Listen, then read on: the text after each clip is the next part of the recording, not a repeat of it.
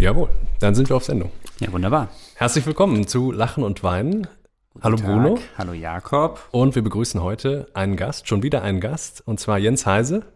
Sie sind Privatdozent an der äh, Uni Heidelberg und Ja. dort am philosophischen Seminar Philosoph, Philosophiehistoriker und Japanologe. Mhm. Ob uns das äh, beschäftigt beim heutigen Thema, äh, anschlussfähig wäre es, aber das werden wir noch sehen. Und wir freuen uns sehr, dass Sie da sind. Hallo. Ja. Ja, vielen Dank für die Einladung. Sehr gerne. Ähm, worüber sprechen wir denn heute, Bruno? Ja, wir sprechen über Plessner und du hast ja gerade den Titel gar nicht genannt von der Veröffentlichung, äh, weil nämlich an der eben schon abzulesen ist, dass wir hier einen richtigen Plessner-Experten äh, an unsere Seite gesetzt haben. Richtig, genau. Es Und- wird jetzt dieses Jahr voraussichtlich noch Buch erscheinen ja, im Verlag der Wissenschaftlichen Buchgesellschaft, äh, das den Titel trägt. Plessners Prinzip der Unergründlichkeit und Watsujis Frage nach dem Menschen. Also eine, ein Vergleich. Wollen Sie kurz was dazu sagen? Ja, es ist der Vergleich, der eigentlich inspiriert ist von äh, Humboldts altem Programm einer vergleichenden Anthropologie und ähm, das ja noch sehr an Kant eigentlich orientiert war und dann in die Vergessenheit geraten ist, weil es gibt auch reichliche Schwierigkeiten. und äh, jetzt habe ich versucht, von Plessner aus diese ähm, Momente, wo er ja doch von der Pluralität von Kulturen ausgeht, systematisch nochmal zu rekonstruieren und das in eine Beziehung zu setzen mit einem äh, äh, japanischen Anthropologen zur selben Zeit, der einen Versuch gemacht hat, eine Selbstauffassung des Menschen in der japanischen Kultur auf den Begriff zu bringen, der dieser Versuch ausdrücklich gegen die Tradition der westlichen Anthropologie gerichtet ist. Das macht es eigentlich spannender des Ganzen aus. Ja, gut. Ähm, ja, und äh, vielleicht das zu Beginn. Im Grunde, Jakob, ich weiß gar nicht, ob du das weißt, ähm, verdanken wir, also unser Podcast hier, äh, unsere ganze E- Existenz verdanken wir eigentlich diesem Mann hier, Mein weil Die Lorbeeren zuerst. Ja, ja, die Lorbeeren zuerst, genau. Weil es nämlich so war, dass ich ja damals, als ich nach Heidelberg komm, gekommen bin, die Seminare von Herr Heise besucht habe, mit großem Gefallen und damit das erste Mal oder dort das erste Mal in Berührung gekommen bin äh, mit dem Namen Plessner und mit seinen Schriften und eben auch mit der Schrift Lachen und Weinen Ja, die ich dir dann als Titel vorgeschlagen habe. Das heißt, wir sitzen eigentlich hier unserem nominalen intellektuellen ähm, Inkognito, unserem Vater gegenüber. Der Vater. Mein Gott. Das soll jetzt aber auch reichen. nochmals Ja, herzlich willkommen. Ja, ja, umgehen. Ja. Aber es, es freut mich, also das muss man ja erstmal schaffen. Ja, Ja. so. Sie haben es geschafft und äh, ja, die Anekdote wollte ich uns auf jeden Fall ähm, nicht vorenthalten. Naja, und wir sind ja dann auch immer noch, und Sie sind auch immer noch entlastet, weil wir uns ja dann wieder dem Übervater, den wir zu dritt irgendwo Ja. oben haben, Plessner widmen. Da gibt es noch einen, zum Glück. doch noch eine Instanz. Genau. Und genau um den soll es natürlich heute auch gehen. Äh, es soll äh, im Speziellen um Plessners Grenzschrift gehen, also ähm, grob gesagt sozusagen sein soziologisches Werk oder ähm, seine soziologische Theorie, die dann erweitert wird in äh, anderen Schriften. Ähm, diese Schrift also sehr früh, von 1924, ähm, also zur Zeit der Weimarer Republik geschrieben und auch noch vor seinem äh, Hauptwerk, also vor den Stufen des Organischen, welches 1928 erschienen ist. Und äh, die großen Gedanken aber, äh, oder die Leitgedanken, die blitzen schon durch eigentlich in der Grenzschrift, kann man sagen. Ähm, und ja, um jetzt das Folgende äh, gleich mal äh, in ein äh, historisches Weitwinkelperspektiv zu stellen, äh, gebe ich uns mal ähm, ein Zitat von Aristoteles. Da fängt man ja am besten immer an, ne, bei Aristoteles Ja. der in seiner Politik gesagt hat, ähm, wer die Polis flieht, muss entweder ein Gott oder ein Tier sein. Ähm, also spätestens seit Corona dürften wir alle doch wissen, dass wir soziale Wesen sind.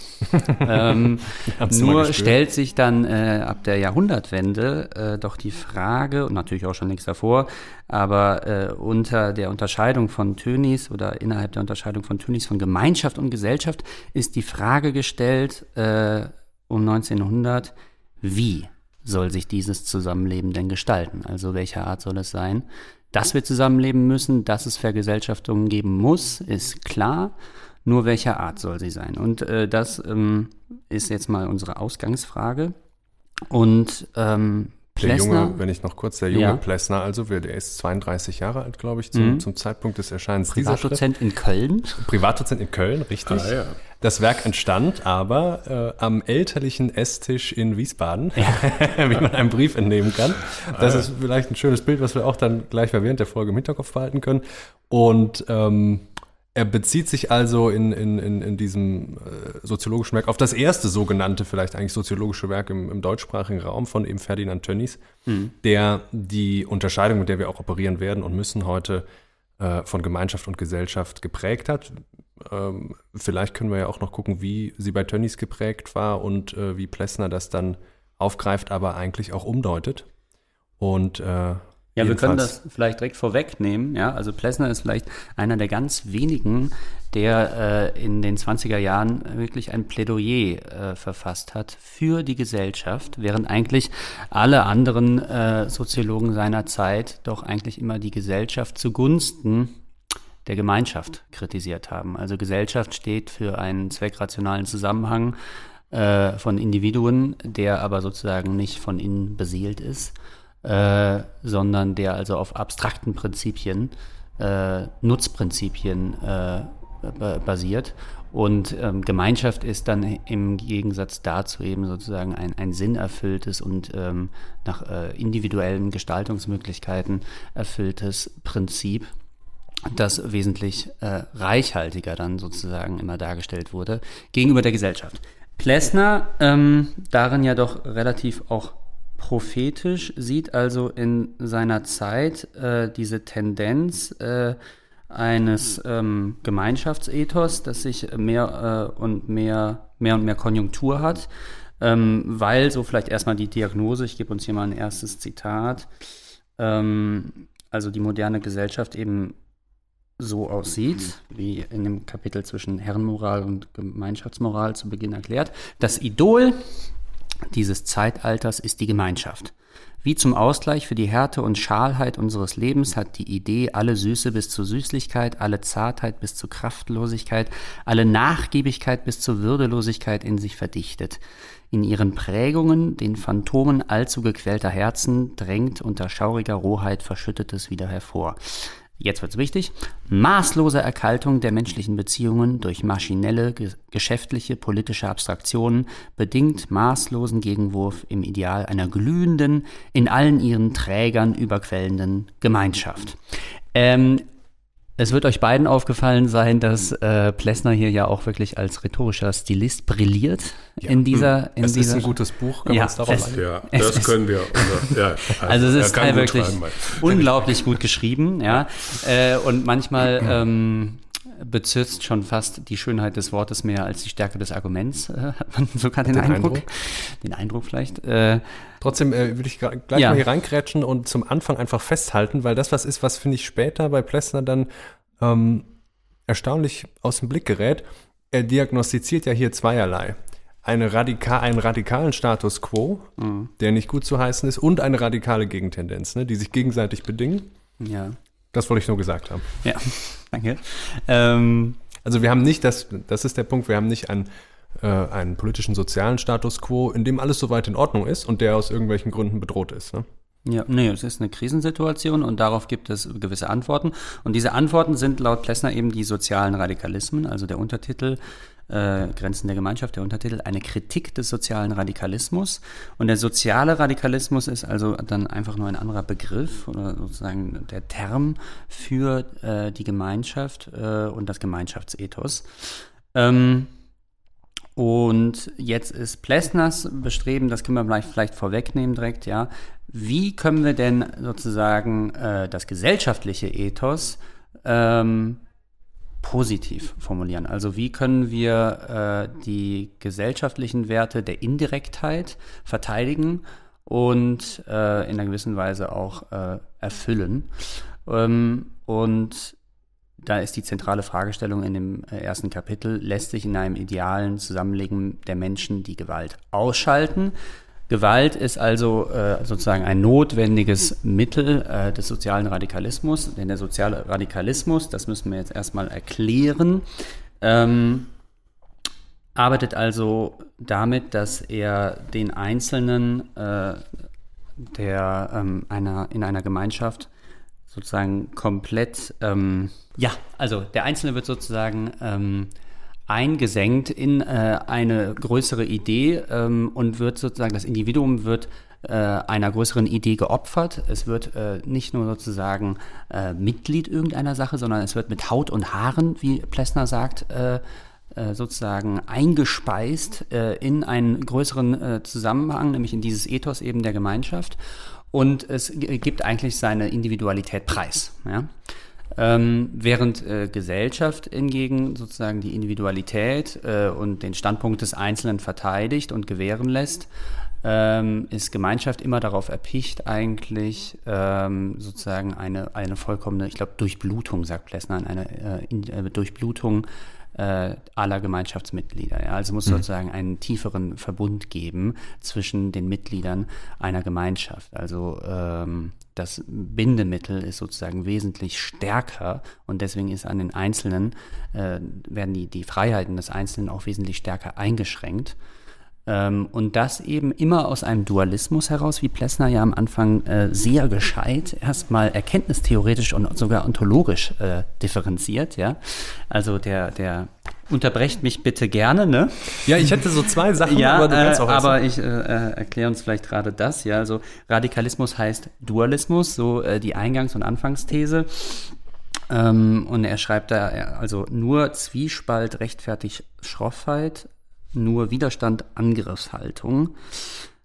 Also wir, ich habe das äh, so verstanden eigentlich, dass sozusagen die Gemeinschaft eigentlich aus einer sehr starken Feindbildlogik heraus sich konstituiert mhm. und auch äh, sozusagen überhaupt nur über Feindbilder sich selbst äh, positioniert und äh, sozusagen in einer starken Abgrenzung gegen das, was sie nicht will, äh, überhaupt selbst Gestalt annimmt. Ja? Das ist also sozusagen Voraussetzung. Und dualistisch ist sie, weil in ihr immer das eine gegenüber dem anderen aufgewertet oder abgewertet wird. Und in der Regel, so ähm, äh, Plessner dann eben auch mit sehr vielen religionsphilosophischen, religionssoziologischen äh, und äh, historischen Betrachtungen, die einfließen permanent. Ja, also der Text hat etwas Essayistisches, könnte man vielleicht auch sagen. Ja, es ist keine in sich abgerundete Untersuchung, die also abschließend irgendetwas äh, betrachten würde. Ja, sondern Was ja, wie wir an anderer Stelle festgehalten haben im Podcast, grundsätzlich ja. ein Vorteil ist. Ja, genau. Das kommt uns zugute.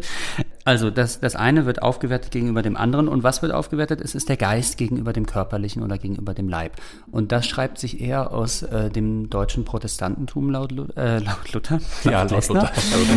Luther ist äh, eben die, äh, die Galionsfigur äh, dieser Anschauung und dieser Weltanschauung.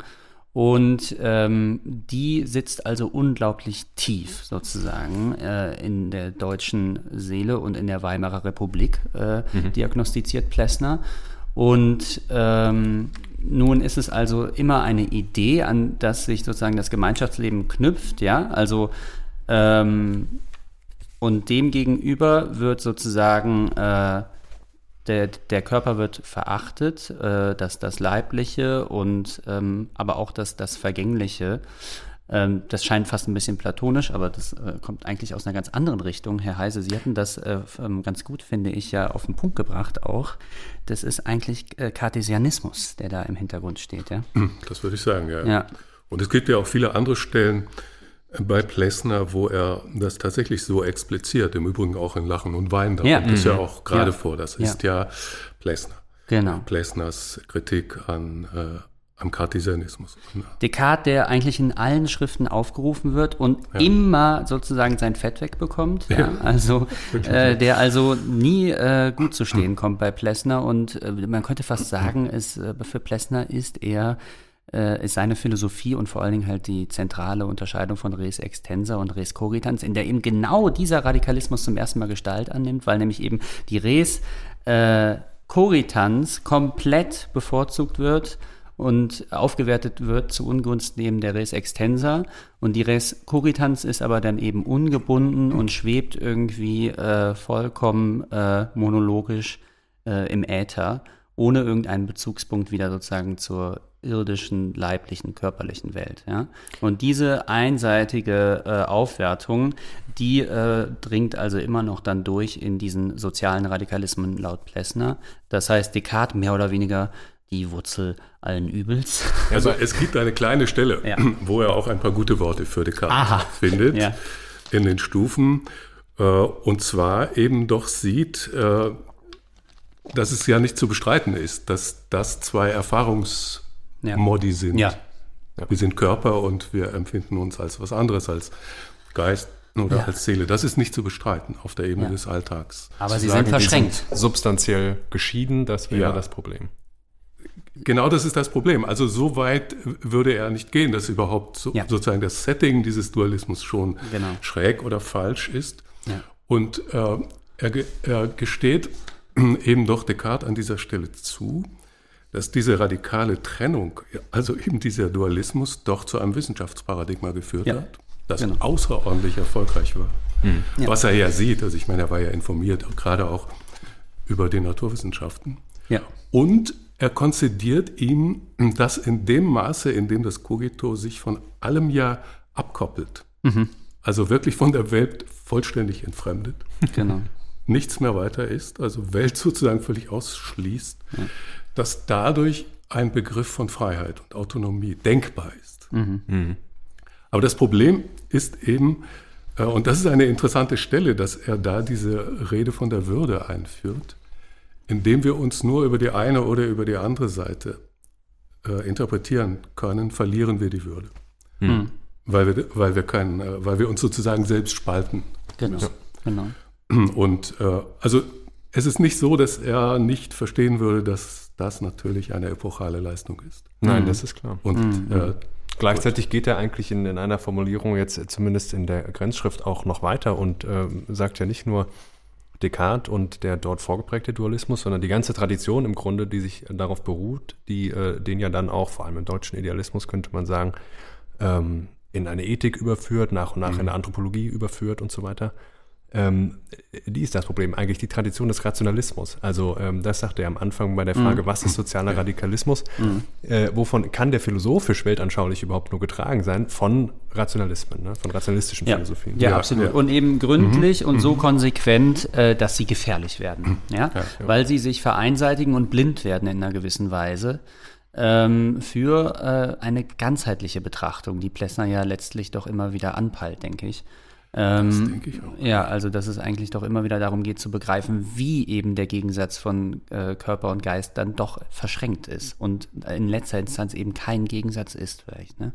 Also ganz oft wird ja die, die Copula wird ja bei Plessner eigentlich auch, finde ich, sehr entscheidend, weil es immer wieder das Ja. Und ist, was, Ja. ne? also er ist in einem Körper und er hat und er ist Und ein Körper. zugleich. Und ne? ja, ja. Also das kommt ja immer wieder. Äh, darauf dazu später. Ähm, also äh, genau, hier steht es, äh, was du gesagt hast im ersten Kapitel, äh, Jakob. Ne?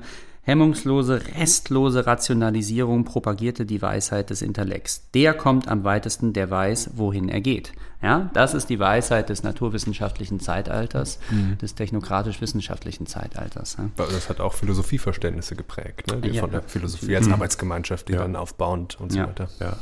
Und Also ich glaube, ja. wenn ich mal zwischen sagen kann, äh, bitte. dieses Stichwort vom ganzen Menschen, das ist, glaube ich, doch Ja. äh, wirklich entscheidend. Also Ja. für die anthropologische Tradition vorher ja auch, wenn man Herder schon Ja. mitnimmt oder Montesquieu. ja, oder Schiller. Ne? Oder Schiller natürlich. ja Schiller, her, ne? Bei natürlich, Schiller. hier, äh, Also der ganze Ja. Mensch. Und ganze äh, Mensch. da ist ja der Vorwurf eingebaut, natürlich hat die Philosophie sich auch immer für den Menschen interessiert. Das ist klar, aber es Ja. war doch immer nur der vernünftige Mensch. Ja, genau. Ja, und mit welchem Erkenntnisinteresse hat sie sich sozusagen für den Menschen Genau, ja, interessiert? eben. Ja. Also äh, das ist, glaube ich, ein wichtiges Stichwort. Ja. Der ganze Mensch ähm, ist ja Genau. auch romantisch. Ja, ja, ja, ja, da kommen wir später noch zu, auf jeden Fall. Auch nicht so, als wäre die, die Rede von der, irgendeiner Art von Ganzheitlichkeit nicht auch missbraucht worden dann, ne? Oder? Ja, Absolut, absolut, ja, natürlich. Und deswegen ist Plessner ja auch sehr vorsichtig. da. Ja.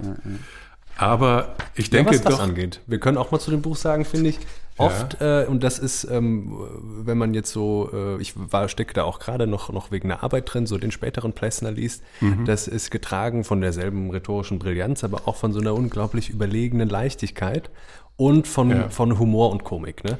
Äh, Ja. Und jetzt Ja, hier ist es erstaunlich, dass er manchmal doch, er kündigt das im Vorwort so ein bisschen an, er will sich an eine breitere Öffentlichkeit wenden, ähm, manchmal so die, äh, die Polemik eigentlich dem Humor vorzieht. Die Polemik ist dann teilweise auch wieder sehr witzig.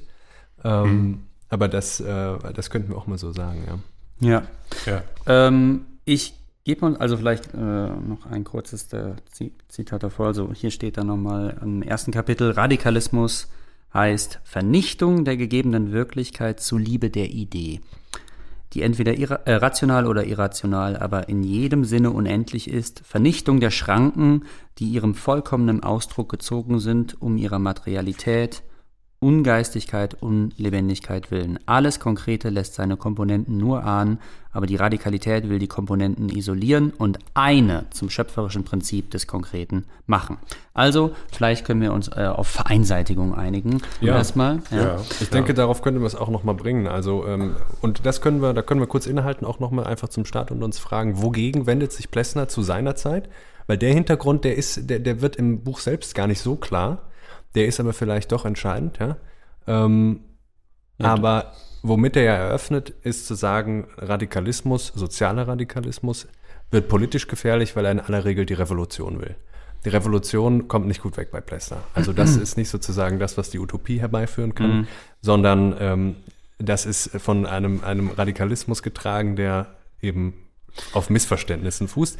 Er will weltanschaulich, könnte man dann sagen, eben die Eindeutigkeit und nicht die Mehrdeutigkeit, ne, was du eben sagtest. Ja, ja, aber es ist doch relativ klar, denke ich, wogegen er sich doch richtet. Also nämlich eben gegen eine Verteidigung, eine in seinen Augen auf einem Auge blinde Verteidigung des Gemeinschaftsethos, ja, was er ja dann knüpft historisch an die Philosophien von Nietzsche und an von Marx, ja, wenn wir jetzt mal einen Schritt weitergehen wollen. Ich, darauf will ich hinaus. Ja, die. Frage vielleicht auch an Sie, Herr Heise. Also, ähm, wovon ist aber eben dieser Geist zu Plessners Zeit und auch in den 20ern noch getragen? Weil er stellt es ja gar nicht so unbedingt auf die politischen Tendenzen ab, eher auf philosophische ähm, äh, ähm, und, und die Frage wäre, wer sind jetzt diese Gesinnungsträger? Und auch da äh, hat es mich in der Lektüre überrascht. Man könnte Plessner ja auch über seinen Bezug auf Nietzsche, aber dann vor allem auch auf Dilthey, eigentlich auch in die Tradition der Lebensphilosophie, wenn man sie so nennen will, stellen.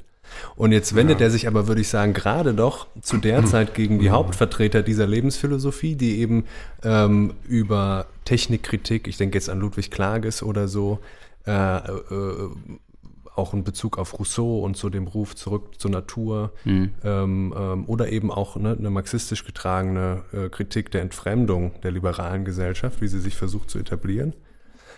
Ähm, das heißt, er wendet sich doch vielleicht auch äh, äh, gegen seine eigene Tradition hier in einem gewissen Sinne. Also er, er, Ja. er spricht zum Beispiel die Jugendbewegung an. Die Jugendbewegung in den Ja. 20er Ja. Jahren. Es gibt dann Weltjugendtage und so weiter. Ähm, und da äußert sich ja nun noch nicht in irgendeinem Sinne politisch radikal äh, ein, ein Radikalismus, sondern eher in so einem äh, Sinne, den Plessner als philosophisch radikal. Moment mal, Jakob. Also wir können auch immer Ja. Sachen rausschneiden. Ne? Äh, Das, was weiß nicht, was das jetzt sollte. Also weil die- natürlich die die, romantische Gegenfolie. Jugendbewegung, ja, aber die, gerade die sind doch die Träger des Gemeinschaftsethos. Oder habe ich das Ja, ja, das verstanden? Gemeinschaftsethos, aber ne, das ist ja sozusagen. Von denen geht ja, doch dieser Impuls aus. Genau. Ja, aber das hast du jetzt gerade genau umgekehrt dargestellt. Nein, ich wollte quasi, dass in der Antwort das mir gesagt wird, dem Hörer, der Hörerin. Ja? Weil wir haben die, die romantische Jugendbewegung, Ja. dass die diese, diese, diese, äh, diesen Gemeinschaftsgedanken stark machen Mhm. will und fordert und so weiter. Wo ja aber jetzt nicht, wo man jetzt nicht sagen kann, Klages ist Vordenker des Nationalsozialismus oder so. Also wir sind ja eben noch vor dieser Katastrophe des Nationalsozialismus. Ja, mhm. Und vor welcher Art von, Ja. von Gemeinschaftsgeist äh, Geist warnt Plessner hier? Das wäre im Grunde so die Frage. ja. Aber stark aufgerufen ist doch da der Kommunismus. ja. Also Genau, der ja, Kommunismus und Faschismus. Ja. Also und er denkt Ja. wahrscheinlich eher an den italienischen Faschismus. Ja. Der ganz Vermute früh ich. auch noch in Der ganz, Ja. ja. eben. Also das ist doch irgendwie greifbar Ja, und, ich und äh, manifest erst einmal, würde ich sagen. Ja. Dagegen richtet er sich und, Genau. und er sieht das ja. Und ich Ja, und das ist ja auch blitzgescheit, ne? Also, dass Ja. man Marx und Nietzsche, also äh, Nietzsche als den Apologeten des Aristokratentum und äh, der elit elitären intellektuellen Oberschicht und Marx eben als den äh, Verteidiger äh, und sozusagen Fürsprecher der Armen und äh, Schwachen, ja, dass die auf einer Position zu stehen kommen, ja, Ja. die ja erstmal diametral entgegengesetzt sind, inhaltlich aber der Form nach beide soziale Radikalismen sind, Mhm. äh, die also beide auf einen Dualismus setzen, insofern nämlich eben Nietzsche sozusagen ja in jeder Form der Vergemeinschaftung eigentlich einen Abfall oder eine Degradierung des individuellen Prinzips sieht. Ja, Ja. Also Ja. wer in die Gemeinschaft geht, macht sich gemein, so heißt das, glaube ich, bei Nietzsche. Mhm. Und äh, bei Marx ist ja ganz klar, dass die bestehenden Verhältnisse komplett durchweg falsch sind und äh, dass, äh, also egal ob jetzt Gesellschaft oder Gemeinschaft, äh, beide eigentlich ersetzt werden müssen durch äh, die kommende äh, kommunistische Gesellschaft, ja. Also beide sozusagen eine starke Ablehnung äh, des, des äh, Gesellschaftsgedankens in sich führen und tragen. Ja. Äh, Das sind also die stärksten Tendenzen und das können wir in der Weimarer Republik ja auch gut irgendwie ausmachen. Ja, wir haben also diesen, diesen bürgerlichen Aristokratismus, der dann in den konservativen Parteien ja zum Tragen kommt und wir haben eben die äh, die KPD, ja, und äh, das war ja eben auch das große Problem in der Weimarer Republik, dass sie sich ja ständig äh, bedroht sah, dass da die Mitte ausgezehrt wurde von beiden Seiten. Ne? Also dass an den Rändern der Gesellschaft diese Radikalismen äh, entstanden und dass ja Gewalt auch an der Tagesordnung war. Ja? Also es äh, herrschte ja auch eine Art Machtvakuum Ja, ja. und äh, ständig musste ja eigentlich da auch um äh, die Hoheit äh, gerungen werden. Ja? Also es war ein Konfliktfeld. Ja, absolut, ja. Und in, in, ja, in, in diese fast anarchischen Zustände äh, fällt eben diese Schrift. Ja, Und es ist ja doch eine seltene bürgerliche Stimme, Ja. die, die Ja. wirklich dafür sich einsetzt, die Gesellschaft äh, stark zu machen. Genau. Äh, gerade diese Stimmen fehlen ja in der Weimarer Republik und das ist wahrscheinlich doch nicht zuletzt einer der Gründe, warum sie dann auch zugrunde Ja. äh, gegangen ist. ja. Und darauf wollte ich eben auch ein bisschen hinaus. Ne? Also Okay. wie sehr sich da wirklich irgendwie gegen den, gegen den Zeitgeist stellt, letzten Endes. Ja, Ja. absolut, ja. Weil die Forderung nach Gemeinschaft Ja. nicht nur von, von vornherein äh, rundheraus zu verdammender Ja. Seite gestellt Ja, wird. ja, Ja, ja, ja. Nee, das sehe ich auch so auf jeden Fall.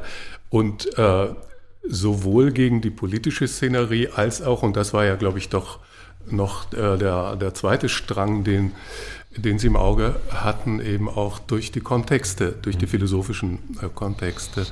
Und ich meine, da isoliert er sich ja doch sehr schnell eigentlich. Ja. Also mit, mit den Stufen ist er schon auf irgendeinem ganz anderen Stern und auf einem ganz anderen Terrain, das äh, schwer noch anzuschließen ist. Ja. Und dann kommen ja auch nach und nach die Kritik an Dilthey.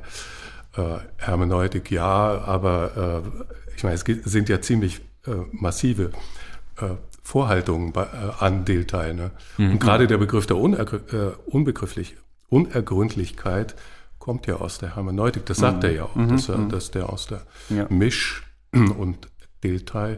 Und dann kommt ja der Vorwurf, also auch Kassierer, die wussten wohl schon, dass der Mensch auch ein Lebewesen ist, machen aber keinen Gebrauch davon. Äh, Ja. Diese Stelle ist ja auch wirklich Ja, auf, auf die Unergründlichkeit werden wir noch kommen. Ja. Ähm, jetzt, äh, genau, Jakob, du hattest die Jugend erwähnt und das sagt Plessner ja eben auch, ne? also diese Gemeinschaftsidee, äh, wo äh, treibt die ihre Blüten? Er schreibt also verständlich als Ideologie der Ausgeschlossenen, Enttäuschten und Wartenden des Proletariats, also da wäre eben die marxistische Schiene, ja, der Verarmten und der die Ketten noch frisch spürenden Jugend. Ja? Also das ist die romantische Bewegung halt eben dann der 20er Jahre. Gerechtfertigt geht es weiter als Protest der unter Großstadt, Maschinentum und Entwurzelung Leidenden entfaltet das Ideal, das Idol der Gemeinschaft seine Anziehungskraft auf die Schwachen dieser Welt, sagt Plessner, ja.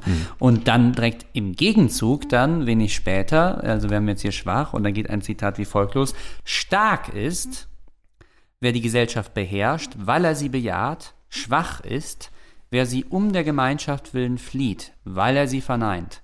Stark ist, wer die Distanz zu den Menschen, die Künstlichkeit ihrer Formen, das Raffinement des Lebens, die Steigerung seiner Reizmöglichkeiten nicht nur erträgt, auch nicht als Kompensation seiner vitalen Schwäche aufsucht und wollüstig von ihrer Wucht sich erdrücken lässt.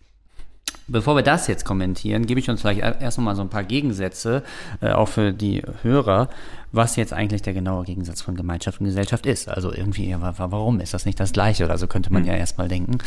Äh, ist es nicht. Also ähm, man könnte sagen, ein Gegensatzverhältnis wäre, die Gemeinschaft äh, ist immer aus, auf Intimität aus. Ja, Ja, also sie will den ganzen Menschen, könnte Genau. man sagen. Ne? Aber vereinseitigt ihn aber gerade dabei. Ne? Richtig. Äh, sie will aber eine intime äh, Beziehung herstellen zwischen den Mitgliedern ihrer Gemeinschaft, ja, während die Gesellschaft auf Distanz setzt, ja. Im Verhalten heißt das dann bei den, heißt es in der Gemeinschaft wird eine Rückhaltlosigkeit gefordert und eine Konsequenz bis ins Letzte, sich hinzugeben, ja.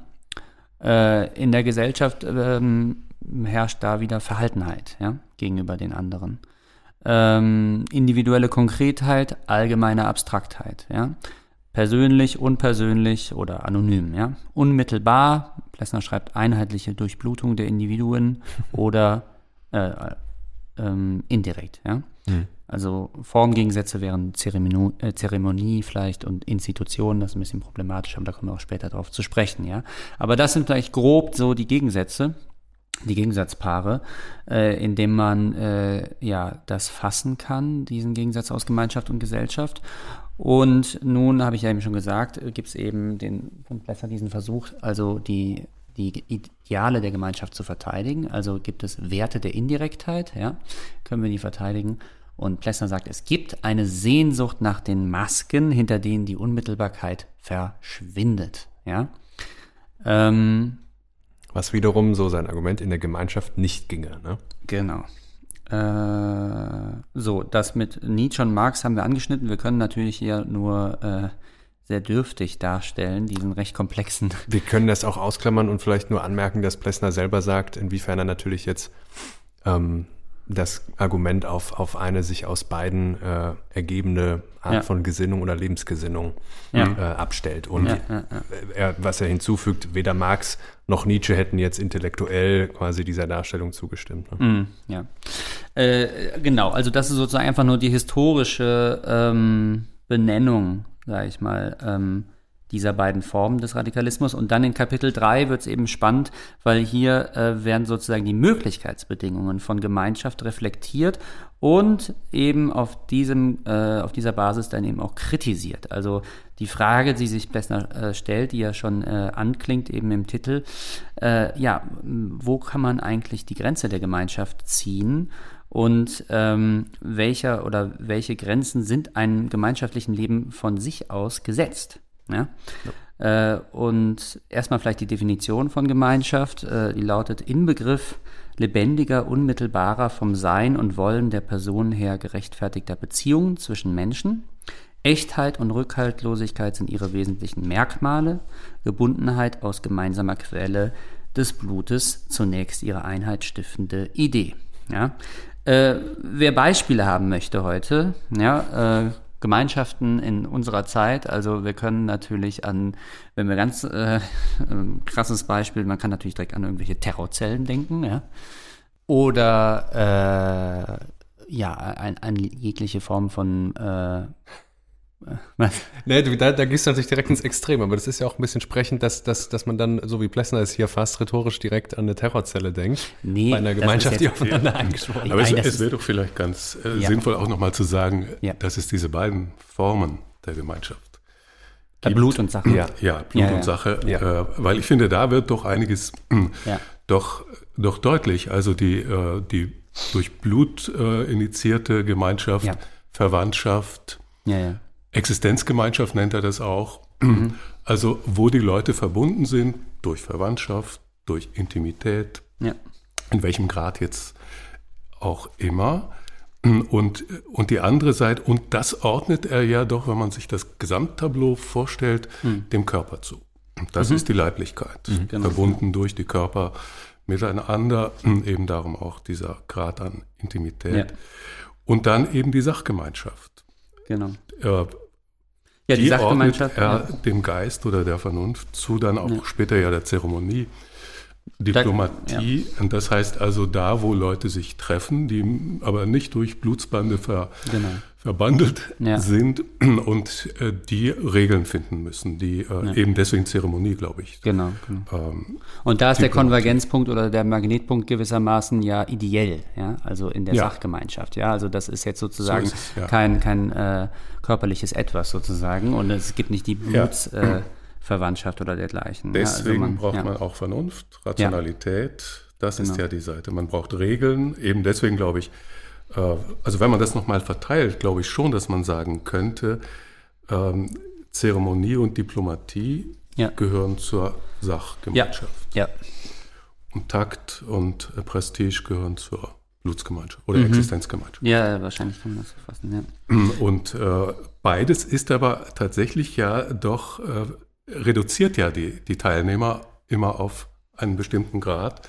an Möglichkeiten. Und, äh, und das macht, glaube ich, die, die Notwendigkeit der Unmittelbarkeit aus.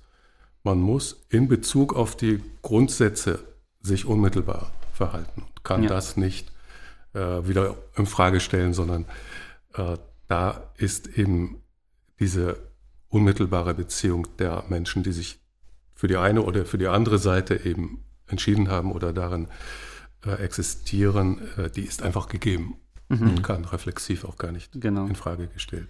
Was in beiden auf Ja. jeden Fall geleistet oder gesichert wird, ist irgendwie dieses Gefühl von Exklusivität, ein Ja. besonderes Lebensgefühl, sagt Plessner. Ja, ne? Also eben diese Sonderstellung, die man sich gibt, dadurch, dass man jetzt zu denen gehört und nicht zu den anderen, also wo gerade die Betonung sehr stark äh, ist, dass äh, die da nicht wir sind. Ja? Mhm. Ähm, wir werden später darauf zu kommen, an was das erinnert. Ja. Ähm, äh, ich würde uns jetzt mal die erste, mit, mit die erste Grenze ziehen, einer solchen Gemensch äh, Gemeinschaft. Ja. Er schreibt nämlich, ähm, dass es gewissermaßen eine, ja, eine, eine Grenze gibt, die in der Breite sozusagen sich zeigt oder wenn man in die Breite geht. Ich lese das kurz vor. Ähm, die Chance ihrer Verwirklichung, also der Gemeinschaft, ja, nimmt mit der Wahrscheinlichkeit der Liebe, das heißt mit wachsender Distanz zu individueller Wirklichkeit ab. Ja, das ist das Gesetz. Jetzt müssen wir aber erstmal erklären, äh, was damit gemeint ist. Ja, äh, Liebe ist also sozusagen das stärkste Bindemittel, auch unter den Mitgliedern der Gemeinschaft natürlich.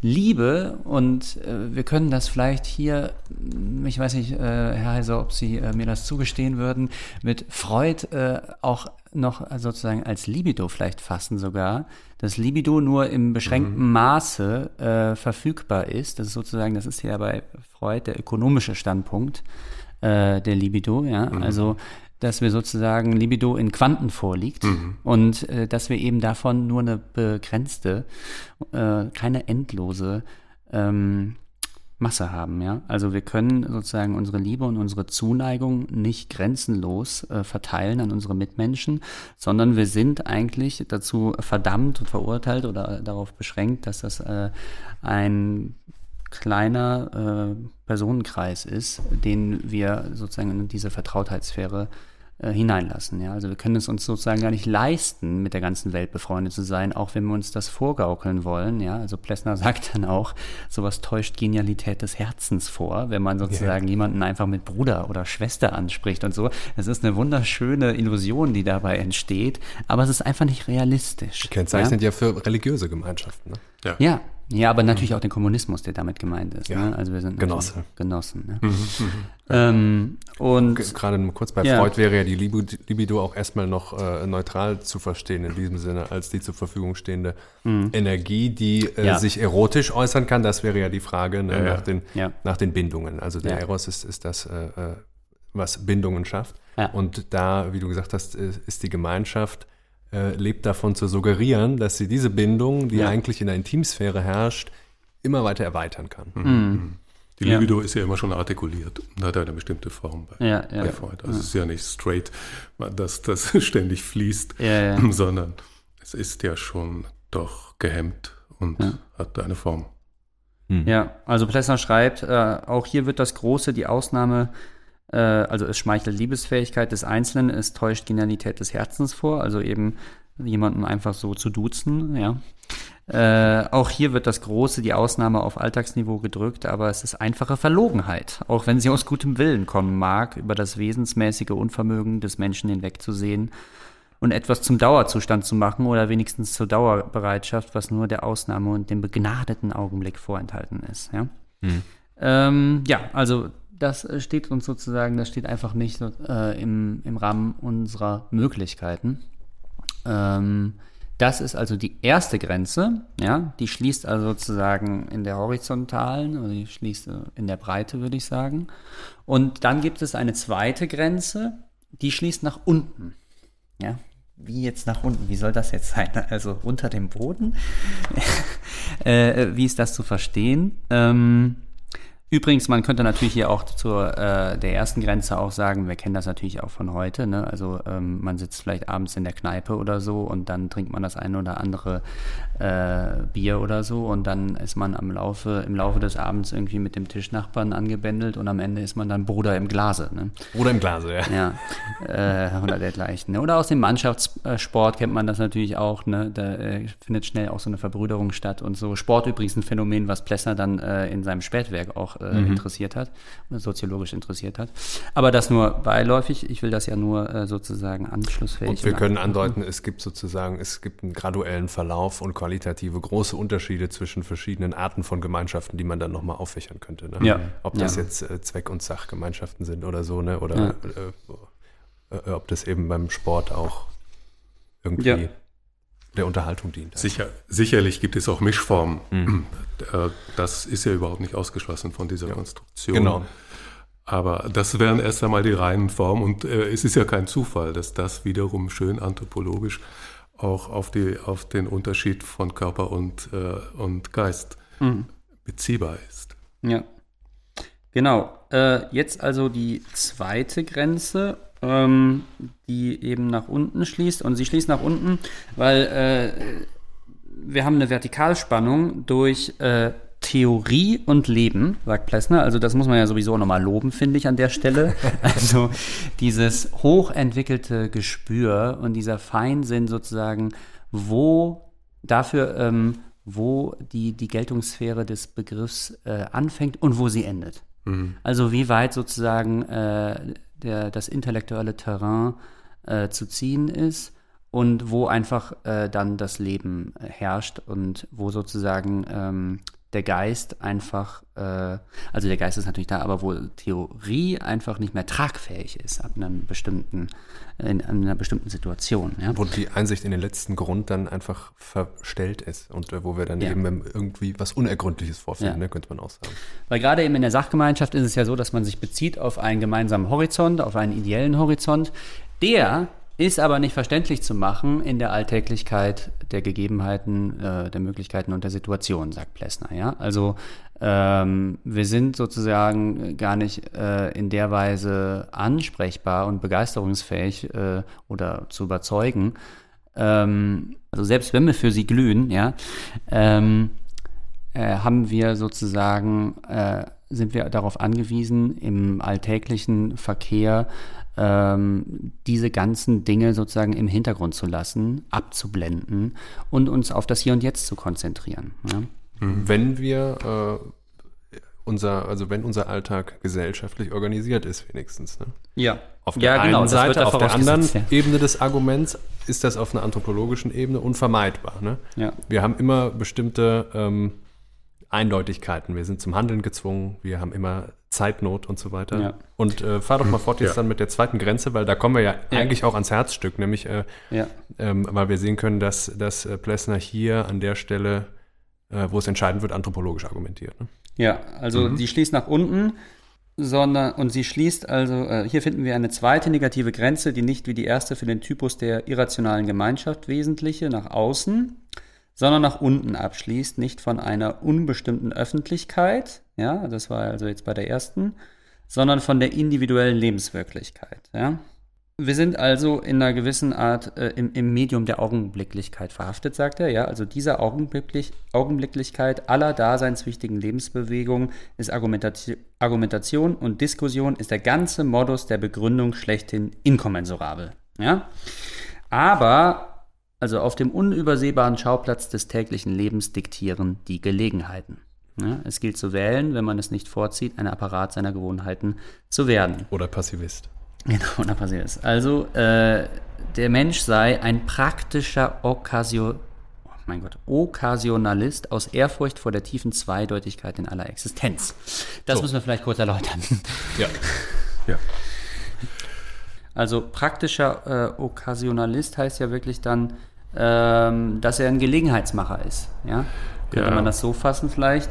Äh, und was dem eben gegenübersteht, äh, ist doch implizit die Annahme der Gemeinschaftsethiker, äh, dass man die Dinge bis ins Letzte eigentlich durchschauen kann, also die gesellschaftliche Lage, und dann sozusagen sagt, und das ist die Handlungsmaxime. Danach müssen wir uns also richten, weil die Dinge laufen so und so. Aber wie sie im letzten laufen, können wir laut Plessner gar nicht genau sagen. Also wie sozusagen die ganzen Bestimmungslinien der, der Gesellschaft und des äh, Zusammenlebens verlaufen, ist bis ins Letzte gar nicht absehbar. Dafür bräuchten wir sozusagen eine totale Perspektive. Wir müssten gewissermaßen, sagt Plessner, sowas wie der auktoriale Erzähler des sozialen Lebens sein. Ja, also wir bräuchten eine Totalperspektive.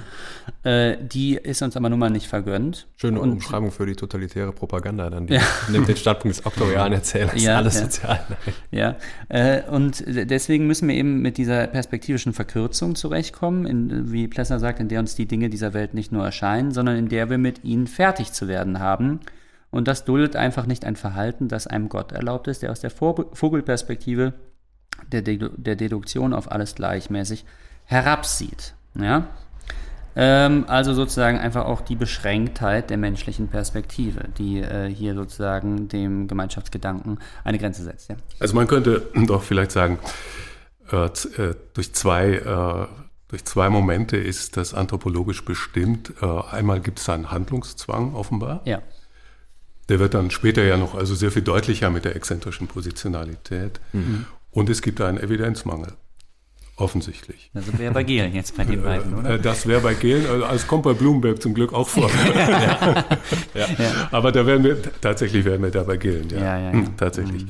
Ähm, es, und, aber ich meine, das, was er, wenn wir jetzt doch nochmal auf die Stufen blicken, aus der exzentrischen Positionalität heraus äh, bringt, heißt das doch, also wir, wir müssen ständig handeln. Mhm. Die exzentrische Positionalität ist ja nicht lebbar. Es muss eine Form haben und äh, Mhm. Ja. muss realisiert werden. und, ja. und das heißt, wir stehen unter ständigem Handlungszwang. Wir können gar nicht anders. Und dies, dieses Verhältnis der, von Leib sein und Körper haben, äh, das muss ja ständig ineinander ausgeglichen Ja, werden. Also ja. es ist ja eine absolute Dynamik eigentlich. Ne? Ja. Der, der Verkörperung könnte man vielleicht. Ja, also er muss sich immer Sagen. zu dem machen, was er ist, heißt Genau, es äh, in den Stufen. Ne? Und das ist genau dieser Handlungszwang Das ist eben. ja. Und das wird aber ja auch hier noch alles kommen. Also da werden wir noch Es drauf ist, zusteuern. ist schon alles da. Das ist Ja, ja, ja, das das ist Erstaunliche. alles es ist da. alles Ja, ja. eigentlich alles da. Würde ich auch sagen. Ja. Und also jetzt die beiden Grenzen, die wir jetzt eben bezeichnet haben, die bringt Plesser nochmal in einer Formel auf den Punkt. Er sagt, das sind eigentlich die Wesensgrenzen, die jeder Panarchie der Gemeinschaft hindern im Wege äh, sind, äh, heißen da die Unaufhebbarkeit der Öffentlichkeit. Ja, also das ist das erste Gesetz. Wir müssen Öffentlichkeit in Kauf nehmen, gerade eben, weil äh, unsere Liebe zu unseren, zu den Mitgliedern der Gesellschaft sich beschränken muss. Ja, äh, und das andere ist eben die Unvergleichlichkeit von Leben und Geist, was wir gerade besprochen haben. Das heißt also, ohne Öffentlichkeit kommen wir nicht aus und äh, es muss sozusagen ähm, Öffentlichkeit äh, in Kauf genommen werden. Ja? Und jetzt müssen wir uns eben äh, fragen, äh, in, in welcher Weise. Und äh, das führt uns jetzt vielleicht weiter. Ich könnte hier erstmal eine Definition von Öffentlichkeit geben. Wenn ihr jetzt nicht andere äh, Unternehmungen im Kopf habt, dann mache ich das gerade. Öffentlichkeit beginnt da, wo Liebe und blutsmäßige Verbundenheit aufhören. Ja, also wo die erste Grenze sozusagen gezogen ist. Sie ist der Inbegriff von Möglichkeitsbeziehungen zwischen einer unbestimmten Zahl und Art von Personen als ewig unausschreitbarer offener Horizont, der eine Gemeinschaft umgibt. Sie ist gerade in dieser Negativität eine sozialformende Macht ersten Ranges. Äh, und Plessner äh, arbeitet dann auch nochmal mit diesem Kontrast und schreibt äh, noch ein bisschen dramatischer am Ende dieses Absatz. Ohne Öffentlichkeitshintergrund, gegen den sie sich absetzt, gibt es keine abgeschlossene Gemeinschaft. Licht braucht Finsternis, um zu sein. Ja? Ja, das ist in der Tat. Also da haben wir wieder den Dualismus, der zum Tragen kommt. Ja, also das eine kriegt sozusagen nur Gestalt am, äh, durch Abgrenzung vom anderen, ja, oder gewinnt seine Position in Auseinandersetzung mit seiner Gegenposition. Äh, und äh, genau das tut eben die Gemeinschaft, die sozusagen immer aus ist auf die Verneinung der Öffentlichkeit oder sozusagen die, die Abwehr und die Aversion gegen sie. Ja. Ja, und dennoch ist klar, der Mensch braucht auch Gemeinschaft. Ja.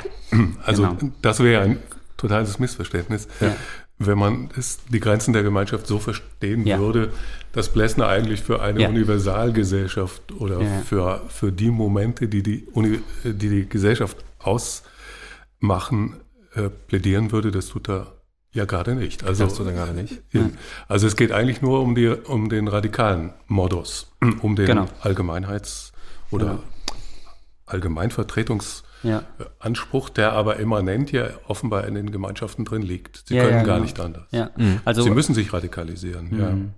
Ja, ja, und äh, sozusagen das, das verlockende Angebot von Plessner ist, äh, oder so will er es zumindest jetzt hier, ähm, ähm, so, so lässt er es aussehen, dass eigentlich sozusagen die Vorteile der Gemeinschaft in der Gesellschaft aufgehoben sind, Ja. im hegelianischen Sinn, ja. Ja. Also dass sie darin aufgespeichert Idealerweise- und äh, ja. auf, äh, aufbewahrt sind, ja. Ja.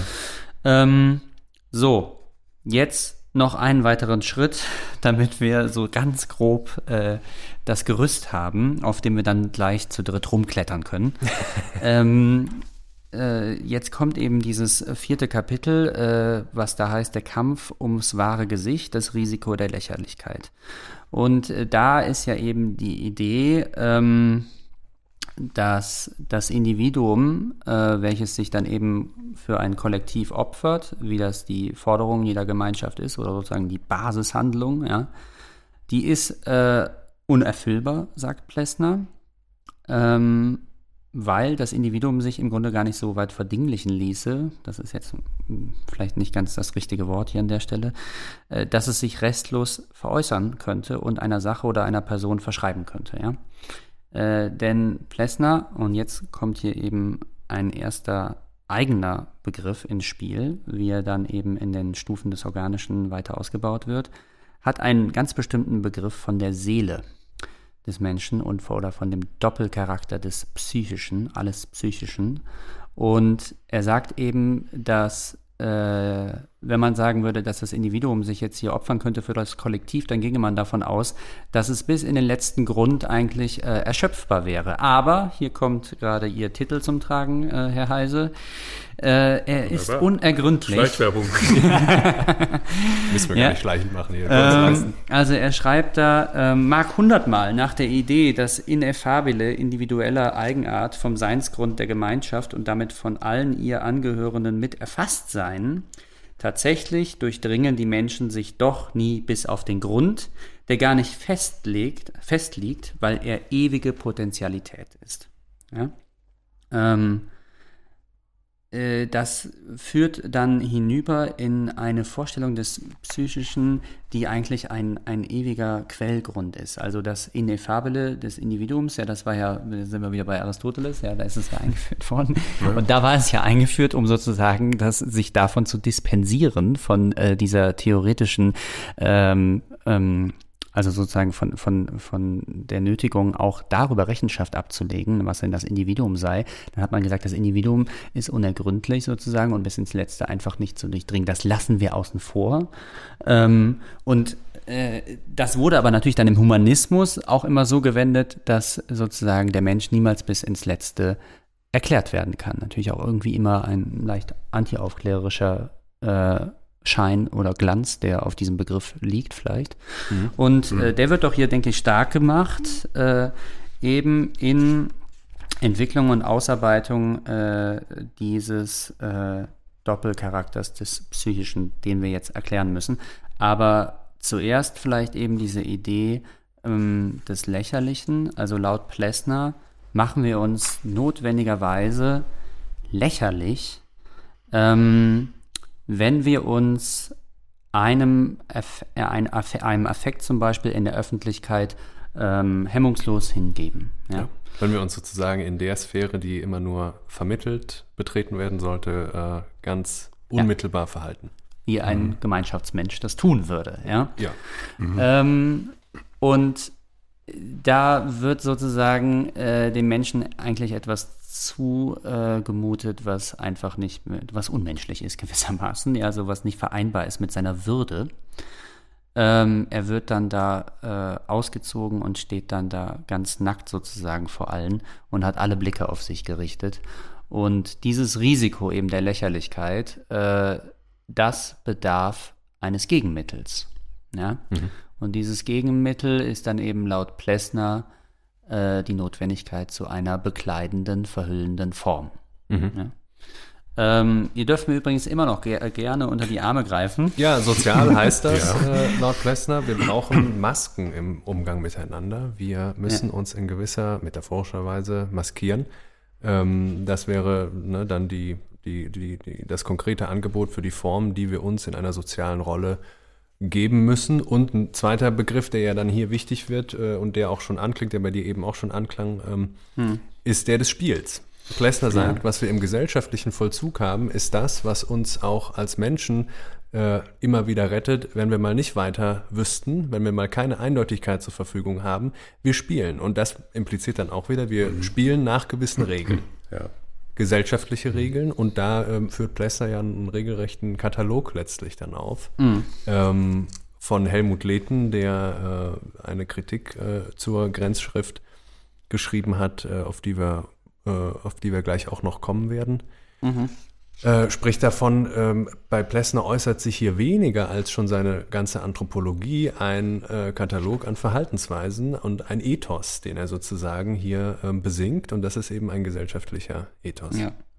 Also, ähm, die Lächerlichkeit ähm, kommt eben dadurch zustande, dass sie äh, eigentlich überhaupt kein Gespür hat eben für diesen Doppelcharakter des Psychischen. Also für dieses oszillierende und fluktuierende Wesen sozusagen der menschlichen Seele. Ja, äh, ich gebe uns vielleicht nochmal ein paar ähm, Definitionen. Also gerade hier wird Blessner dann wirklich zum Stilisten. Äh, er schreibt hier also über die Seele, ähm, anders die seelische Seinsfülle. Sie erschöpft sich nie im Gewordenen, sondern passiert dieses Stadium der Bestimmtheit und Erschöpftheit nur, um wieder ins Werden, in die lebendige Aktualität überzugehen. Aus ihrem unauslotbaren Quellgrund, dem Innern, steigen ihre schwer fassbaren Gestalten ins Licht des Bewusstseins, an dem sie wieder wie alle echten Geschöpfe der Nacht zergehen. Die Seele ist allemal zweideutig, ihre Geheimnisse weichen vor jedem Versuch der Enträtselung in andere Tiefen zurück. Jedes Seelische hat also eine Bestimmtheit, die Laune, der Schmerz, die Liebe, das echte Gefühl, die falsche Freude lassen sich fassen, aber erfasst zerrinnen sie unter dem Griff der Wahrnehmung, wie wir erwachen, wenn wir träumen, dass wir träumen. Das ist übrigens ein novales Zitat und dass das hier alles einen sehr romantischen äh, Ton hat, muss ich, glaube ich, nicht betonen. Ja, na, Sie haben es ja auch so vorgelesen. sich nur gegen jede soziale Romantik ja dann wendet. Ne? Ja, also ähm, sie ist Werden und Sein in einem, ja. weil sie zugleich die Genesis von beidem ist. Ja. Das ist also vielleicht der Seelenbegriff, ja. Ich wollte mal vielleicht auf was anderes hinweisen. Sie haben ja Aristoteles aufgerufen und das heißt doch, da steht doch in dieser Tradition die Seele eigentlich für das Vitale, mhm. für das Leben. Ja, was sich bewegt, ja. Was sich bewegt, ja, ja. genau. Und das ist doch eigentlich doch äh, schon ein Hinweis auf die letzten Endes doch anthropologische mhm. Begründung, denke ich, auch der, mhm. äh, der Grenzschrift. Also das Vitale mhm. heißt, äh, und wenn man jetzt nochmal kurz vielleicht doch Öxkülder einspielt, ja, bitte, bitten, also das organische Leben ist immer ein Verhältnis von Umwelt ja. und Organismus. Mhm. Äh, und äh, für den Menschen aber heißt das dann ja doch mit Plessner gesprochen, dass der Mensch zwar auf eine Umwelt angewiesen ist, aber auf keine bestimmte. Mhm. Mhm. Und, und genau das meint doch eigentlich, mhm. äh, dass der, die Seele in ihrer Bewegung auf Potenziale geht, auf Möglichkeiten. Ja, ja. Und genau, und, und ich denke, Dynamis. da, ja, und aber daraus ergibt sich gerade die Lächerlichkeit, dass mhm. wenn die Seele jetzt festgelegt ja. wird durch ja. eine Form, dann widerspricht es eigentlich ihrer internen Struktur, Exakt, auf Möglichkeiten ja. aus zu sein. Mhm. Und äh, insofern hätte man da auch, glaube ich, eine ganz schöne anthropologische, sehr stringente mhm. Begründung der, äh, der Lächerlichkeit. Mhm. Ähm, der Gefahr der Lächerlichkeit. Der Gefahr der Lächerlichkeit, ja. Mhm. Wobei die Schwierigkeit natürlich ist, zu, zu verstehen, was ist Möglichkeit. Ja, ja, ja genau. Also es bleibt einfach strukturell und kategorial bleibt das ein Riesenproblem. Problem. Aber das ist der Punkt, denke ich, auch wenn es, wenn es äh, quasi zu den Strukturmerkmalen des Menschen gehört, dass er in seinem Wesensgrund Potentialität ist, also nochmal Ja. mehrdeutig ist. Das Ja. wird immer auch bedeuten, dass im konkreten Lebensvollzug sich äh, der Mensch handelnd und so weiter immer in verschiedenen Weisen äußern wird. Ja, ja. Das heißt, wir haben immer schon eine, eine im Handeln eine Herstellung von Mehrdeutigkeiten. Und das hieße, wenn wir das jetzt, so wie Plessner es ja dann ähm, ähm, auch tut, wenn wir das mal auf, auf de, den sozialen Bereich übertragen würden, wir haben sozial immer nur einen Pluralismus.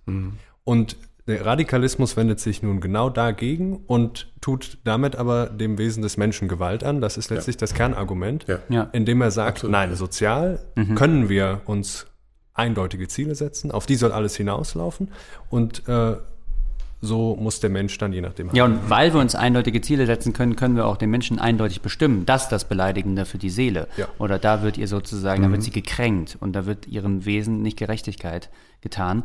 Und das sagt ja eben dann Plessner, wenn er meint, äh, ein Urteil, äh, selbst wenn es ein treffendes ist, verfehlt uns genau wie es uns trifft. Das ist Ja. ganz merkwürdig, ja. Aber äh, das ist sehr wichtig, dieser Punkt, glaube ich. Ähm, ich, ich. Ich lese das gleich auch nochmal kurz vor. Unter nichts leidet die Seele so wie unter dem Unverstandensein, ihrem doch wesensmäßigen, von ihrer eigenen Natur selbst herausgeforderten Schicksal.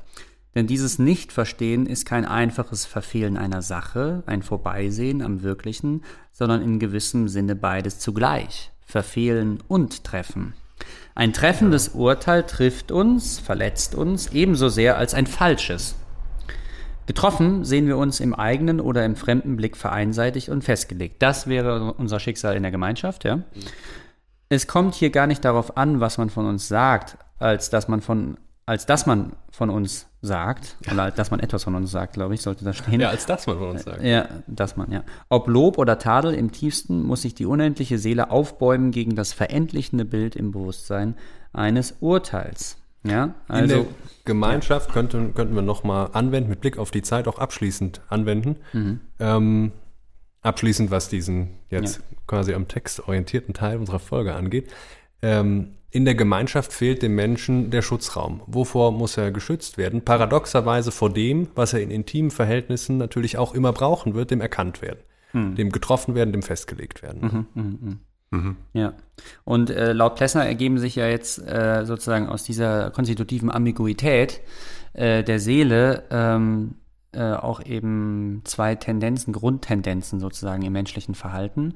Nämlich einmal das Gesetz der Naivität und das, äh, könnte man sagen, das, das Reflexionsgesetz, ja. Also, oder ähm, an anderer Stelle spricht er von der äh, mh, Illusionstendenz und der Realisierungstendenz, ja.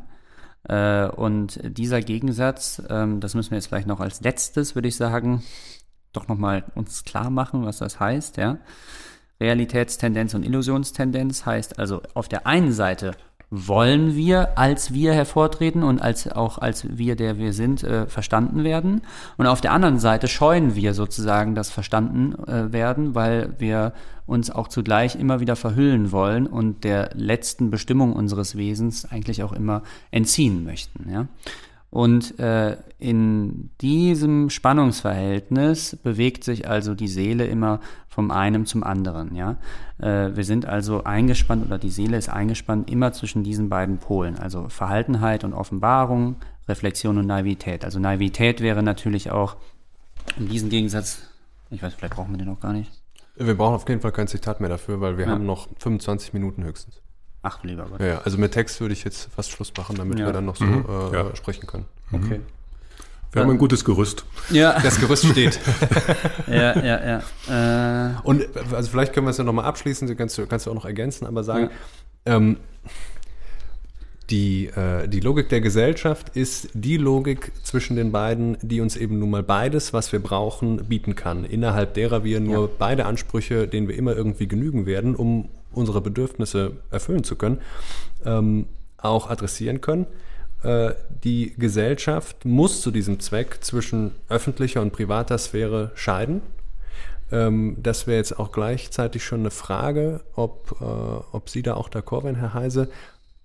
Die Logik ähm, der Gesellschaft macht es notwendig, das, was die Gemeinschaft, das, was auch Gemeinschaft sein muss, weil bestimmte Dinge wir nur in der Gemeinschaft bekommen können, ähm, das eigentlich in das Private zu verlagern. Oder wir könnten kritisch sagen, ähm, kann es ein zu viel an Gesellschaft geben, was mhm. ähm, gemeinschaftliche Bedürfnisse ins Private verbannt weil wir eben in der Gesellschaft immer nur maskiert sozusagen eine gewisse Eindeutigkeit, unsere Rolle, unsere Funktion, unser Amt oder so spielen können.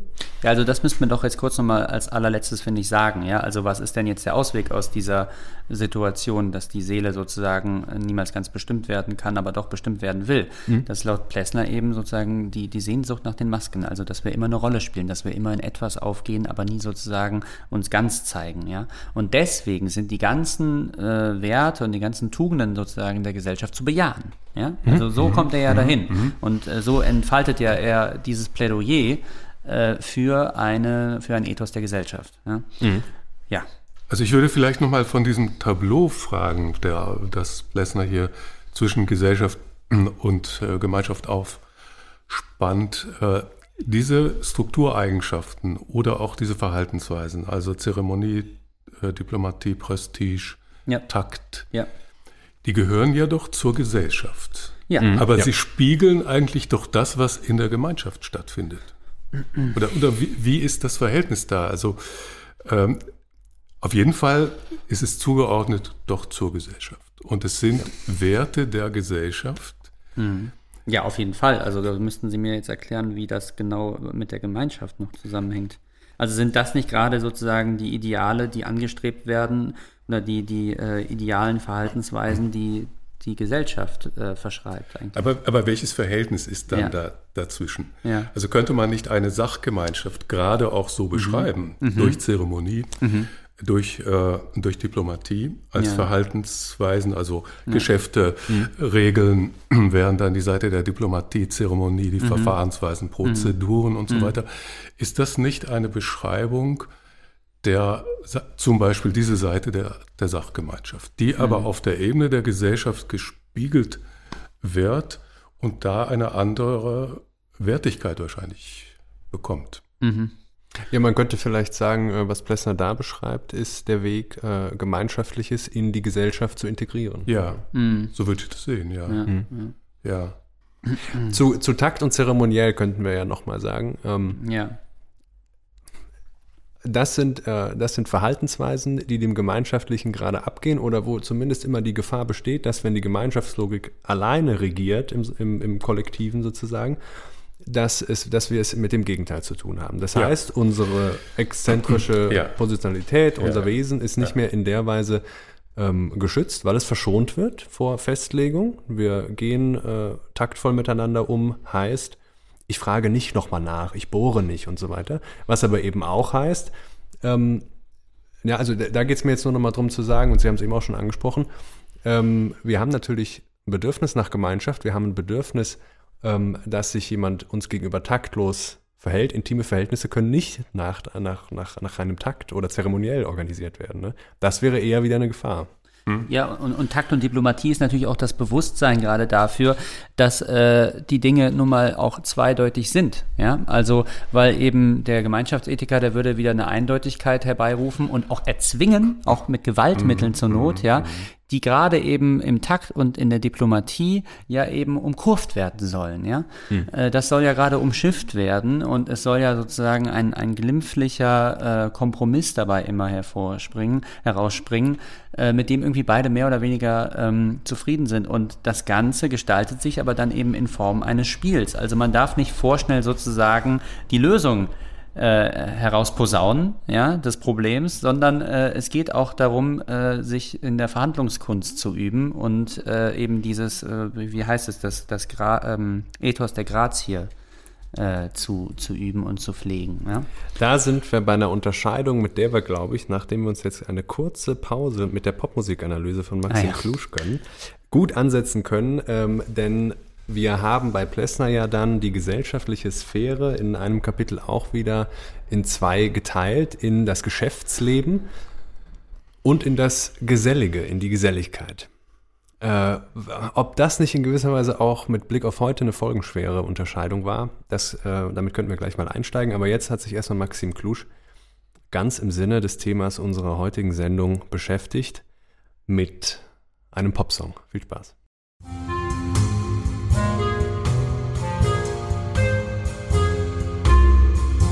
Die Popmusikanalyse.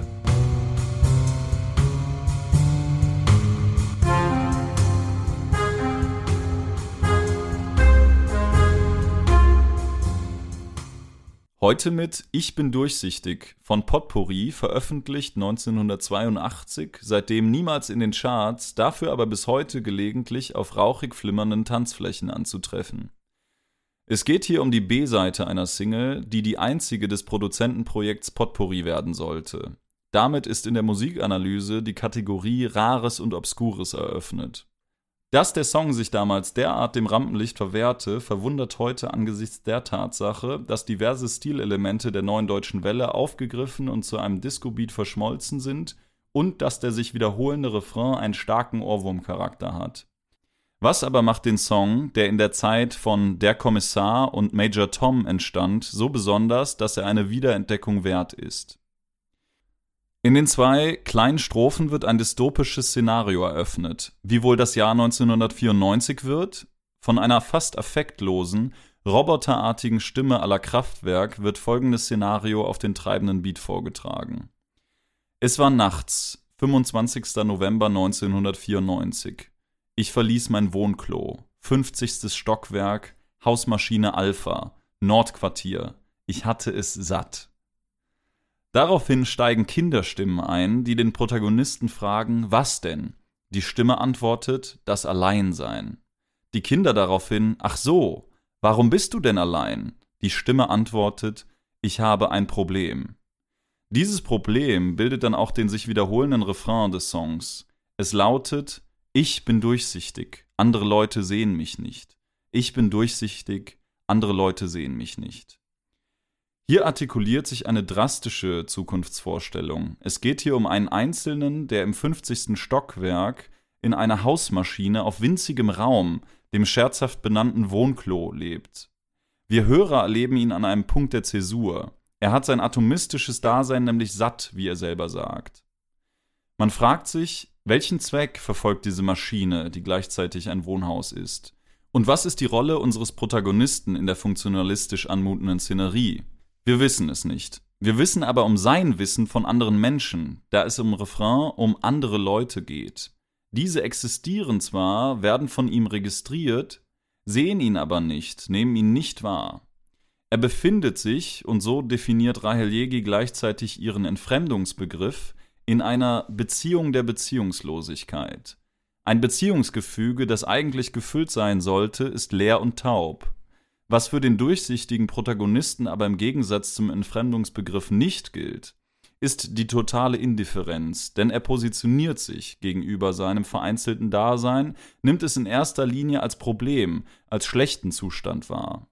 Mit dem Ausgang aus seinem Wohnort versucht er die Sphäre der Einsamkeit zu verlassen. Wie aber soll das möglich sein, wenn die ganze Gesellschaft blind für ihn ist, wenn er wirklich unsichtbar erscheint? Als Stilelement ist nach der ersten Strophe schon auffällig und komisch zugleich, dass der Vortrag über ein vereinzeltes, unsichtbares Dasein in einem Dialog mit Kindern geschieht, die die naiven, richtigen Fragen stellen, die den Protagonisten sich erklären lassen. Es scheint fast, als ob diese Kinderfiguren einer anderen Welt entstammen als der Protagonist. Im Gegensatz zu seiner sind ihre Stimmen auch nicht durch die Technik verfremdet. Diese Form des Dialogs nimmt der Szenerie den Ernst und führt sie gleichzeitig zu einem performativen Widerspruch. Denn offensichtlich ist da doch jemand, der den Protagonisten wahrnimmt, der ihm zumindest zuhört. In der zweiten Strophe ist der Protagonist dann mit einer Bahn unterwegs. Es wird bedrohlich und obskur zugleich, als es heißt, Schwarzfahren ist lebensgefährlich, Sibirien ist kalt. Der Protagonist wird nun angesprochen von einer Stimme, wie er sagt. Die erwähnte Stimme, performt von einer der Kinderstimmen, hat das gleiche Problem wie er. Sie ist durchsichtig. Andere Leute sehen sie nicht. Es findet sich also eine kleine Gesellschaft der scheinbar Anonymen zusammen. Passend dazu heißt es am Ende des Songs in einem leicht abgewandelten Refrain, der von der mechanisch klingenden Stimme und den Kinderstimmen gesungen wird, wir sind durchsichtig, andere Leute sehen uns nicht. Der Hörer wird also nun doch in ein positives Gesellschaftserlebnis entlassen, das aber noch den Widerspruch und die Frage innehat, wie sich die Subjekte dieser Gesellschaft denn nun zusammengefunden haben, wenn sie sich doch nicht sehen können. Dazu dieser ständig durchgängige Disco-Beat, der nichts als Ausgelassenheit und Tanz verströmt. Das alles ist bei genauerem Hinhören ziemlich merkwürdig, geht aber ästhetisch als Spannungsfeld, das sich nicht bis zuletzt auflösen lässt, auf. In Ich bin durchsichtig wird die Frage nach der Anonymität mit Hilfe einer kleinen Popdystopie verhandelt.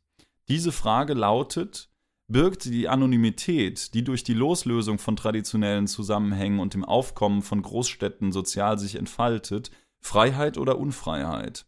Kann nicht auch gerade diese anonyme Freiheit erdrückend werden, da der soziale Bezugsrahmen aus der Wahrnehmung verschwindet und das Subjekt von Einsamkeit überwältigt wird? Kann der Individualismus zu einer gesellschaftlichen Totalität werden, sodass Subjekte sich wirklich irgendwann durchsichtig vorkommen, da ihnen jeder gegenüber kühl und gefühlsneutral sich verhält? Kurzum, geht die Individualität neben einer totalitären Gemeinschaft auch in einem totalen Individualismus unter? Zwar wird man aus Ich bin durchsichtig in letzter Instanz nicht ganz schlau, der Impuls des Neinsagens zur Vereinzelung und einer Suche nach den anderen Erfahrungen jenseits der Anonymität wirkt aber als stärkstes Element durch den Song, der einen durch den durchgängigen Beat, der auch nach 40 Jahren seinen Reiz nicht verloren hat, auf die Tanzfläche zieht. Vielen Dank fürs Zuhören, bis bald.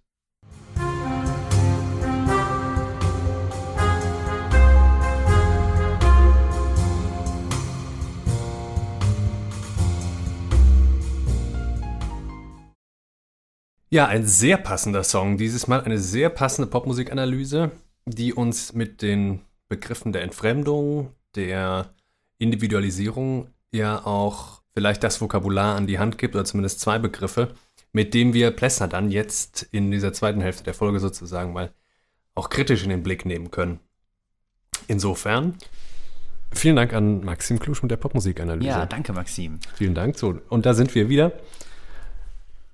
Und womit ich eben äh, geendet hatte, damit versuche ich jetzt wieder einzusteigen. Wir haben in, in einem Kapitel in der Grenzschrift die Scheidung von zwei gesellschaftlichen Sphären. Und zwar äh, haben wir die geschäftliche Sphäre in der Gesellschaft und die gesellige Sphäre in der Gesellschaft. Da wäre jetzt nochmal die Frage, ist das der Versuch bei Plessner, ähm, die Bedürfnisse, die wir eigentlich uns nur in der Gemeinschaft befriedigen können, gesellschaftlich zu integrieren. Das heißt, das Gesellige ist sozusagen das nicht gemeinschaftliche Beieinandersein, wo wir aber das Miteinander, den äh, direkten Bezug aufeinander von Individuen haben, immer nach den Regeln des Taktvollen und so weiter. Ähm, und hat er damit nicht eigentlich letztlich eine, also quasi vorgezeichnet, was sich dann später, ähm, also was später die Frankfurter Schule und vor allem natürlich Horkheimer Adorno umgetrieben hat, äh, dass sich das gesellschaftliche Leben aus Perspektive des Individuums scheidet in die Arbeitszeit und die Freizeit. Da müssen wir natürlich dann wieder einen gewissen marxistischen Einschlag in der Analyse voraussetzen. Mhm. Ähm, ja, also wir sind eben entweder, ähm, jetzt noch, um es nochmal mit Plessner zu sagen, geschäftlich unterwegs, müssen auch taktieren, müssen den anderen als Mittel zum Zweck nehmen mhm. und hätten zum Ausgleich das Gesellige. Und die Frage wäre eben, ob das reicht. Also äh, haben wir nicht aber mit Blick auf heute, wir wollen das jetzt mal in den Blick nehmen, einen, äh, einen Sieg äh, der gesellschaftlichen Logik über jede Gemeinschaftslogik, sodass wir das, was im Privaten eigentlich noch stattfinden soll, dort gar nicht mehr bekommen können, weil wir selber gesellschaftlich überall Mittel zum Zweck sind. Mhm.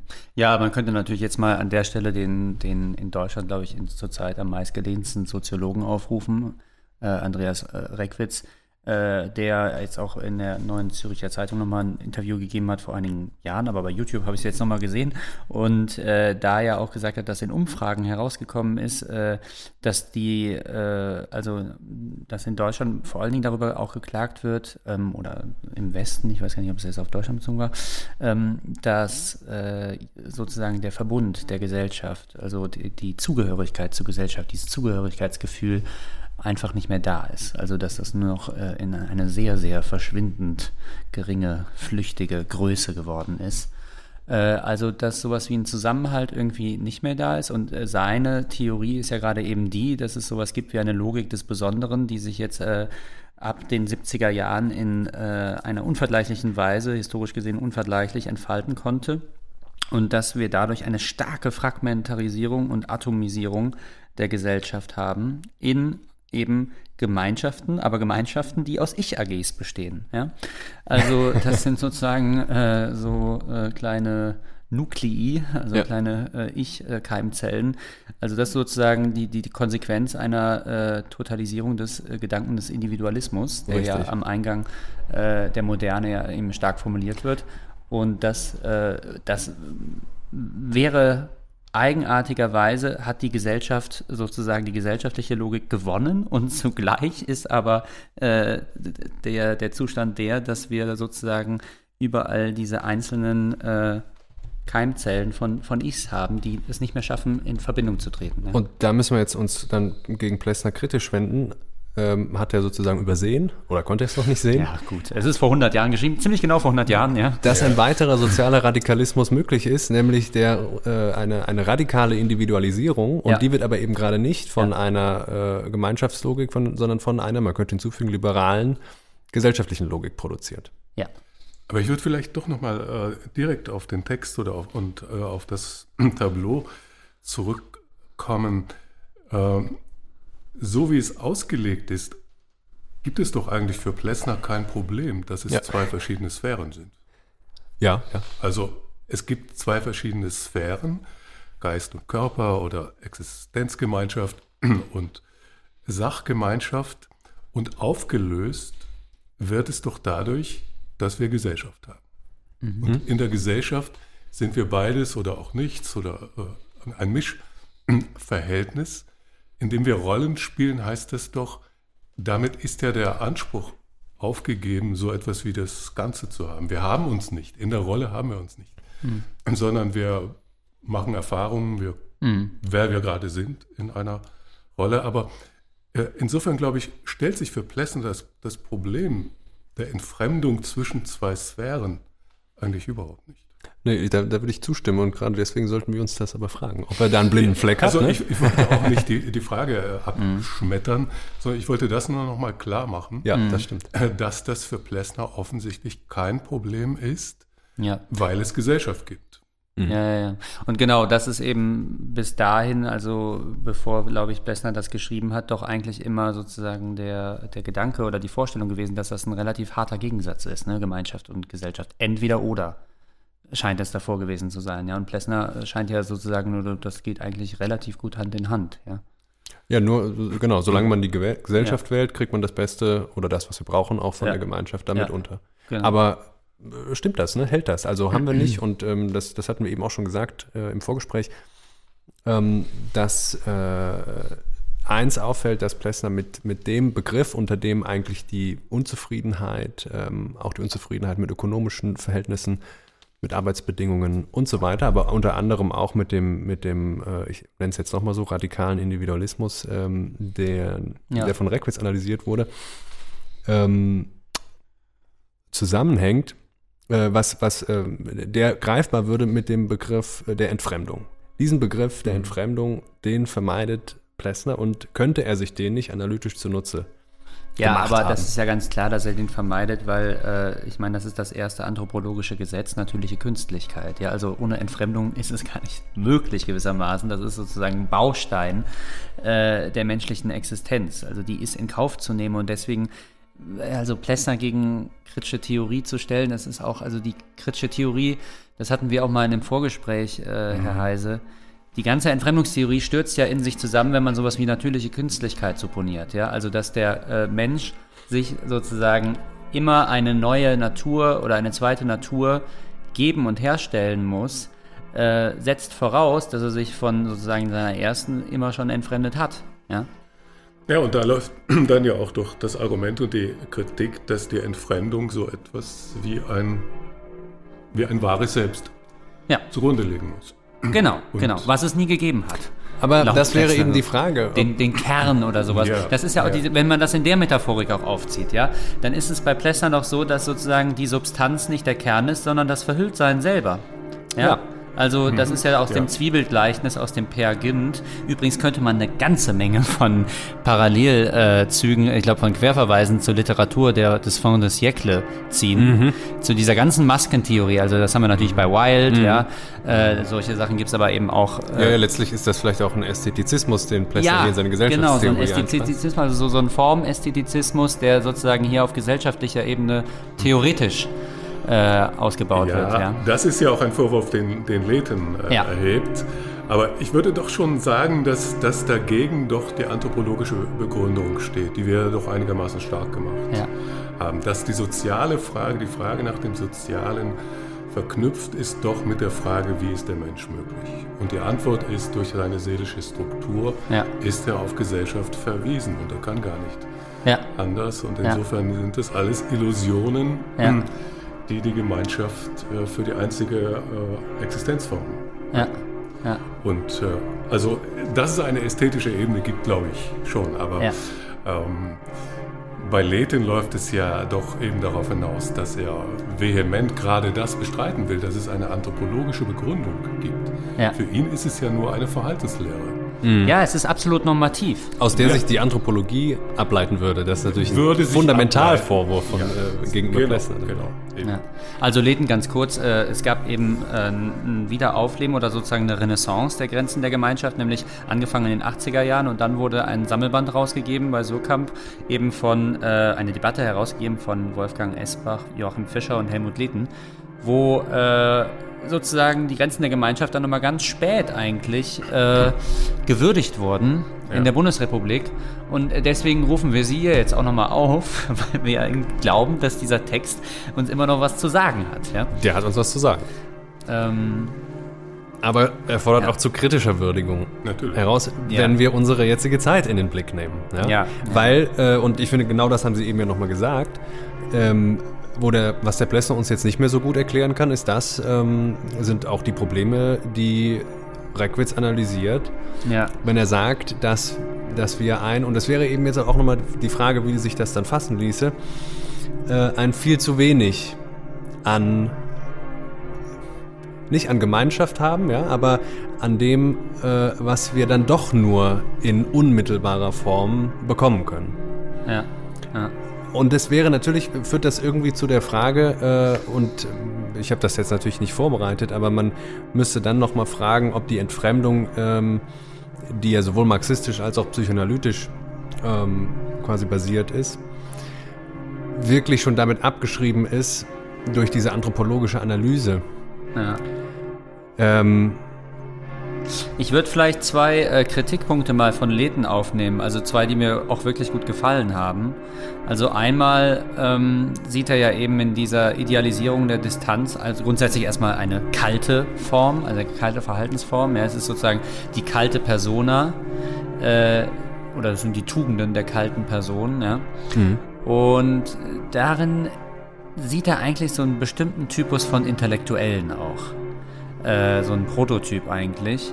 Und dann ruft er äh, die feministische äh, Forschung auf, äh, die eigentlich sagt, dass hier sowas am Werk ist wie ein äh, viriler Narzissmus, ja? äh, der so von den vaterlosen Vätern äh, der Weimarer Republik irgendwie stark verfochten wurde. Ähm, und das könnte man Plessner doch nachweisen, irgendwie in dieser Idee, dass man da ein Subjekt setzt oder eben eine Person, äh, die Masken hat und die äh, hinter jeder Maske noch eine weitere hat, also die eigentlich sich immer entzieht. Ja, also jemand, der eigentlich immer unerkannt bleiben möchte und unantastbar und unberührbar und auch unzerstörbar irgendwo ist, ja. Hat der nicht vielleicht so ein bisschen auch so narzisstische Züge? Gibt der sich nicht vielleicht irgendwie so ein bisschen äh, in so einem Panzer? Ja, also Ja. So das verpanzerte Ich ist dann auch, glaube ich, ein Stichwort in dieser ganzen Debatte. Ja, ähm, äh, ja. Und Da- da- äh, sind wir nicht heute auch in dieser Ich-AG, die dann eben in der Logik des Besonderen von Reckwitz beschrieben wird, in einer narzisstisch erkrankten Gesellschaft angekommen? Also die, wo eben es nicht mehr so wunderbar abläuft nach der Gesellschaftslogik, dass irgendwie jeder irgendwie in sein, äh, jeden Tag in ein neues Kleid steigen kann, sondern dass irgendwie diese Selbstverhüllung und permanente Verhüllung eigentlich nur noch monologischen Charakter hat und irgendwie nur noch um sich selber kreist oder dafür sorgt, dass die, dass die Individuen nur noch um sich selber kreisen und nur noch mit ihrer Selbstinszenierung beschäftigt sind, ja? Ja, und, und liegt nicht da auch eine Not vor, die wir mal auch quasi erst verstehen müssten? Äh, eine Not sozusagen, in die das Individuum ge durch gesellschaftliche Verhältnisse ähm, hineinmanövriert wurde, äh, wo es ja regelrecht absurd wird, dass an dem Punkt der vollkommenen Vereinzelung und der nur noch irgendwie abstrakt, natürlich auch technisch vermittelten Art und Weise aufeinander Bezug genommen wird, denk mal an soziale Netzwerke und so weiter, äh, dagegen alles äh, als, als irgendwie konservativ und als, als Traditionalismus eher in Verruf gerät, was dann die klassischen Intimsphären nun mal waren, Familie, äh, ja. enge Freundschaften und so weiter, dass das so sehr den gesellschaftlichen Imperativen, die Plessner als die, als die zu bejahenden gesellschaftlichen Werte verkauft, unterliegt, also äh, diese ja. Gemeinschaftslogik an jeder Stelle so sehr durch den gesellschaftlichen, durch die gesellschaftlichen Imperative unter Schuss geraten sind, mhm. dass das vereinzelte Individuum sich dort in seiner Not nicht anders helfen kann, als zu versuchen, eine Gemeinschaft wiederherzustellen, indem es sagt, ich bin als Individuum Teil folgender Identität. Mhm. Um das jetzt mal einzuführen. Wir, wir finden ja eigentlich dort einen Umschlagspunkt, wo die Identität, die ja zunächst mal einer Person zukommt, etwas Vergemeinschaftendes werden soll, weil ich ja. eben genau diese Identität eine Eindeutigkeit, mit anderen teile. Ja. Und dann ist es sozusagen egal, ob wir, äh, äh, ob, ob sich das real so ausnimmt, dass, dass wir dann alle zu Hause alleine sitzen ja. ähm, und über welche Medien wir äh, uns das kommunizieren. Aber da haben wir ja durch ein Übermaß äh, an gesellschaftlicher Logik einen neuen Radikalismus, der, ja, weil er unter Druck steht, mit dem Rücken zur Wand steht, wieder sich äh, des Radikalismus überhaupt erst bedienen muss und diese Form der Gemeinschaft durch Identitäten ja. fordern muss. Also Reckwitz sagt ja auch, äh, dass es sowas gibt ähm, wie singularistische Kollektive, also dass der, ja. der Singularismus auch durchaus äh, seinen Ausdruck finden kann in einem Kollektiv. Also nehmen wir jetzt zum Beispiel irgendwie eine Gruppe von Leuten, die alle auf die gleiche Art und Weise es vorziehen zu reisen. Ja, äh, da ist sozusagen eine besondere Art. Da wird äh, mir gleich warm bei der Vorstellung, ja. wie so Leuten so verbunden fühle. Ja, ja, genau. Und äh, das sind doch so die, die, die äh, Gruppen oder die Gemeinschaftsformen, die wir heute in der Gesellschaft sehen können, die äh, also eigentlich sich unter Interessen verbünden und äh, mhm. Interessensgemeinschaften im abstrakten Sinne ja eigentlich sind, ja. Also wo äh, keine ideologische Übereinkunft mehr oder die doch auf einen minimalen Nenner, glaube ich, reduziert ja, ist. Oder nur noch eine ideologische, keine normative, aber mehr. Man nimmt nicht mehr auf einen gemeinsamen Wertbezug, sondern ja, aber das kann ich, glaube ich, von Ideologie nicht so stark trennen. Ja, aber, nee, ist ja. es auch nicht, ja. Ja, ähm, also Interessengemeinschaften würde ich sagen. Ja, man, man spielt gemeinsam Fußball oder man geht, keine Ahnung, gerne zusammen äh, Schach spielen oder sowas. Ja. Mhm. Aber was bringt die Leute noch zusammen, sozusagen? Ne? ähm. Ja, also wir sind jetzt dabei, sozusagen die Grenzen der Grenzschrift ja. zu ja, richtig. bestimmen. Ähm, ich denke, äh, äh wenn man die Grenzschrift auch als Konstrukt nimmt. Auf der einen Seite ist es ja doch auch der Versuch einer politischen, sozialen Analyse, wenn man es aber als Konstrukt nimmt, für jede mögliche soziale Form. Also dieses Tableau äh, Gesellschaft in der Mitte, dann die beiden Formen der Gemeinschaft äh, mit den Eigenschaften, dann würde das doch eigentlich heißen, dass eine Vereinzelung oder eine äh, narzisstische Reduktion oder ein narzisstischer Radikalismus in diesem Modell eigentlich gar nicht denkbar ist. Das ist immer ausgeglichen. Es geht immer um den Ausgleich, eine stabile Mitte zu erreichen. Und wo ist jetzt Ihr Argument, äh, dass das Modell nicht funktioniert, dass es das nicht interpretieren kann oder dass sozusagen empirische Fakten inzwischen da sind, die sich nicht integrieren lassen? Sicherlich erstmal auch intuitiv letzteres. Also ähm, wir haben, wir beobachten ja politisch ein Wiedererstarken von Radikalismen, die äh, zumindest vorgeben, äh, das, was Plessner hier, ähm, wenn wir ihn rein beschreibend nehmen, äh, unter das Gemeinschaftliche fasst. Mhm. Äh, äh, das heißt, ähm, die These, also mit Plessner wäre das nicht zu machen, aber ähm, das wäre zunächst mal die These und noch gar nicht das Argument. und es ist ja kaum zu vermeiden, sich dann auch des Vokabulars der, ähm, der Frankfurter Schule zu bedienen, aber wir haben einen gesellschaftlichen Radikalismus. Hm.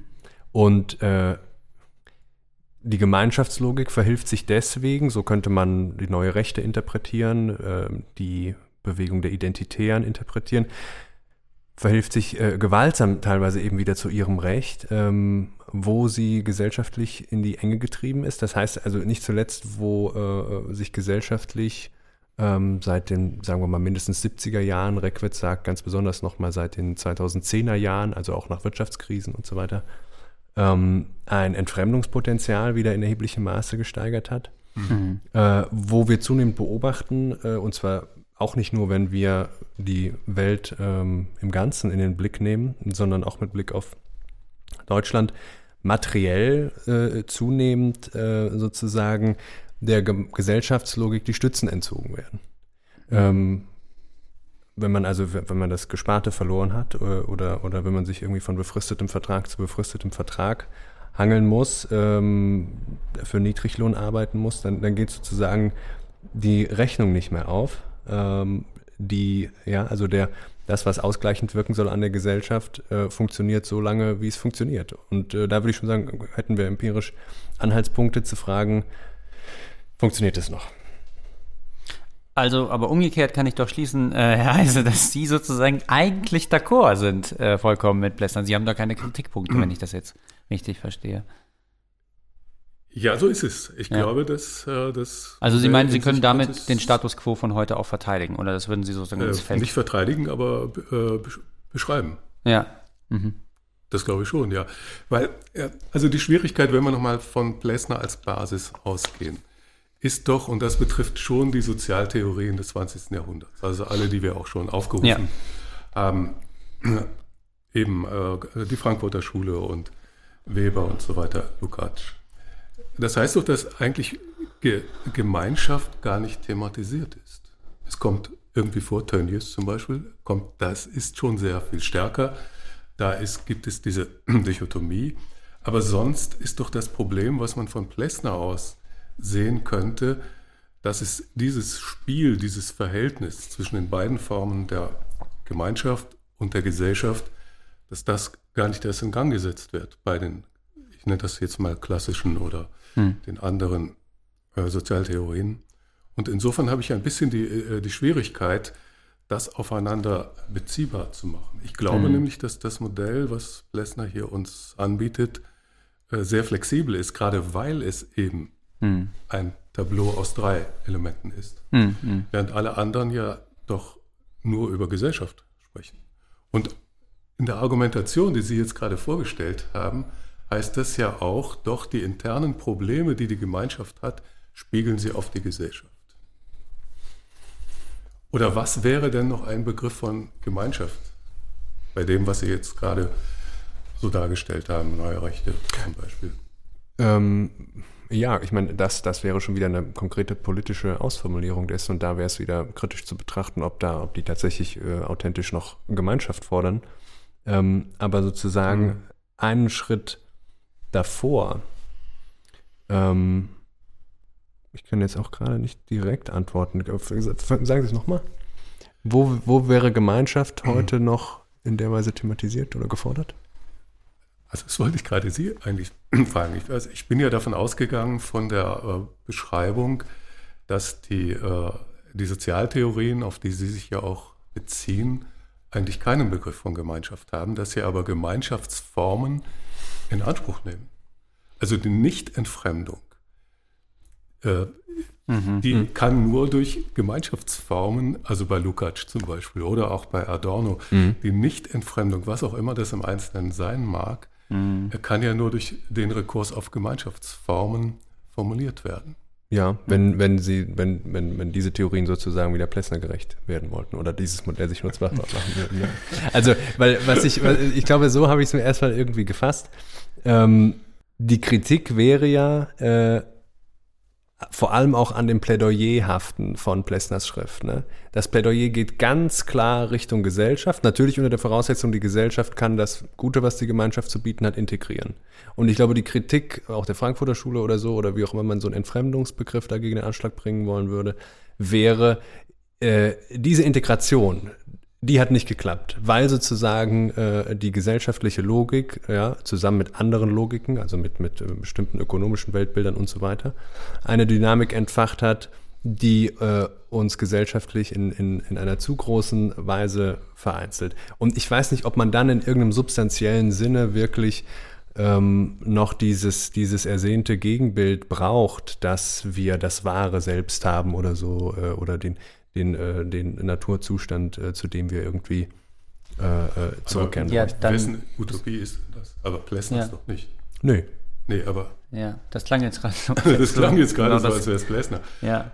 Aber ich wollte noch mal sagen, die, die äh, politische und soziale Diagnose Plessners ist doch gerade so, dass es offenbar schief ist, dass da die Gesellschaft ja. in eine ja, Schieflage geraten ja, genau. ist. Ja. Das ist doch der Impetus auch, diese Schrift äh, in Gang zu setzen. Ja, ja aber wenn wir das doch jetzt... Wenn ich aber noch, ein, äh, noch eine Drehung. Ähm, würden Sie dann sagen, also warum nennt Plessner das nicht Entfremdung? Ähm, den, den Radikalismus Warum nennt er ihn nicht Entfremdung? Habe ich Sie da ich, richtig verstanden? Nee, nee, das meine ich nicht. Nee, nee. Ähm, ähm, ich denke, ich, ich dachte nur, also er hätte, er, er schließt den so klar aus, ne, weil er ein bestimmtes Interesse auch einfach mit der Schrift hat. Das wäre auch so eine Kritik. Ähm, auch die marxistische Analyse schließt er, schließt er einfach ganz klar aus, obwohl ja. die vielleicht integrierbar gewesen wäre. Das ist aber jetzt natürlich nur was Hypothetisches. Ja, Frage. Ja, äh, also. Gut, ich mache noch eine kleine okay. Denkpause. Ja, ja ähm, vielleicht können wir ja nochmal woanders ja. jetzt. Also, ja. grundsätzlich würde ich ja erstmal sagen, genau, es ist, es, es trifft einfach wieder einen Punkt. Wir, wir, sind wieder in einer Situation, wo äh, Gemeinschaftsbildung stattfindet. Also denken wir jetzt zum Beispiel an den Populismus, ja, oder denken mhm. wir eben an die, die Identitären oder sowas, ja. Also das scheint irgendwie alles wieder Konjunktur zu haben und deswegen ist sozusagen ein Ethos der Gesellschaft auch wieder gefragt, ja. Aber äh, demgegenüber würde ich eben das betonen, was doch Reckwitz eben da beschreibt, dass es sowas gibt wie eine Logik des Besonderen, die man doch fassen kann eben als eine Radikalisierung dieses gesellschaftlichen Ethos. Und also kann sich sozusagen auch dieses gesellschaftliche Ethos sozusagen äh, selber überstrapazieren und äh, kann dann eben in einem liberalen System auch äh, ein mhm. Zustand eintreffen, wo eben das Liberale zum Egalitären wird, ja, also wo man sich gegenseitig wirklich egal ist, mehr oder weniger. Und äh, Plessner verteidigt das ja äh, rhetorisch brillant, ja, also wenn er dann so sagt, äh, nichtssagende Liebenswürdigkeit sozusagen in, in, in alltäglichen Handlungen und Höflichkeiten, die da gef, äh, geflogen und ähm, gepflegt wird, ja. Ähm, aber dass gerade eben diese schwebenden, hohlen Gesten, die äh, ein Gesellschaftsethos verteidigt und äh, von, von denen es getragen wird, äh, dass die sozusagen ein bisschen, dass sie ihre Substanz dann auch irgendwann einbüßen, ja, oder dass die an Überzeugung irgendwie verlieren oder sowas.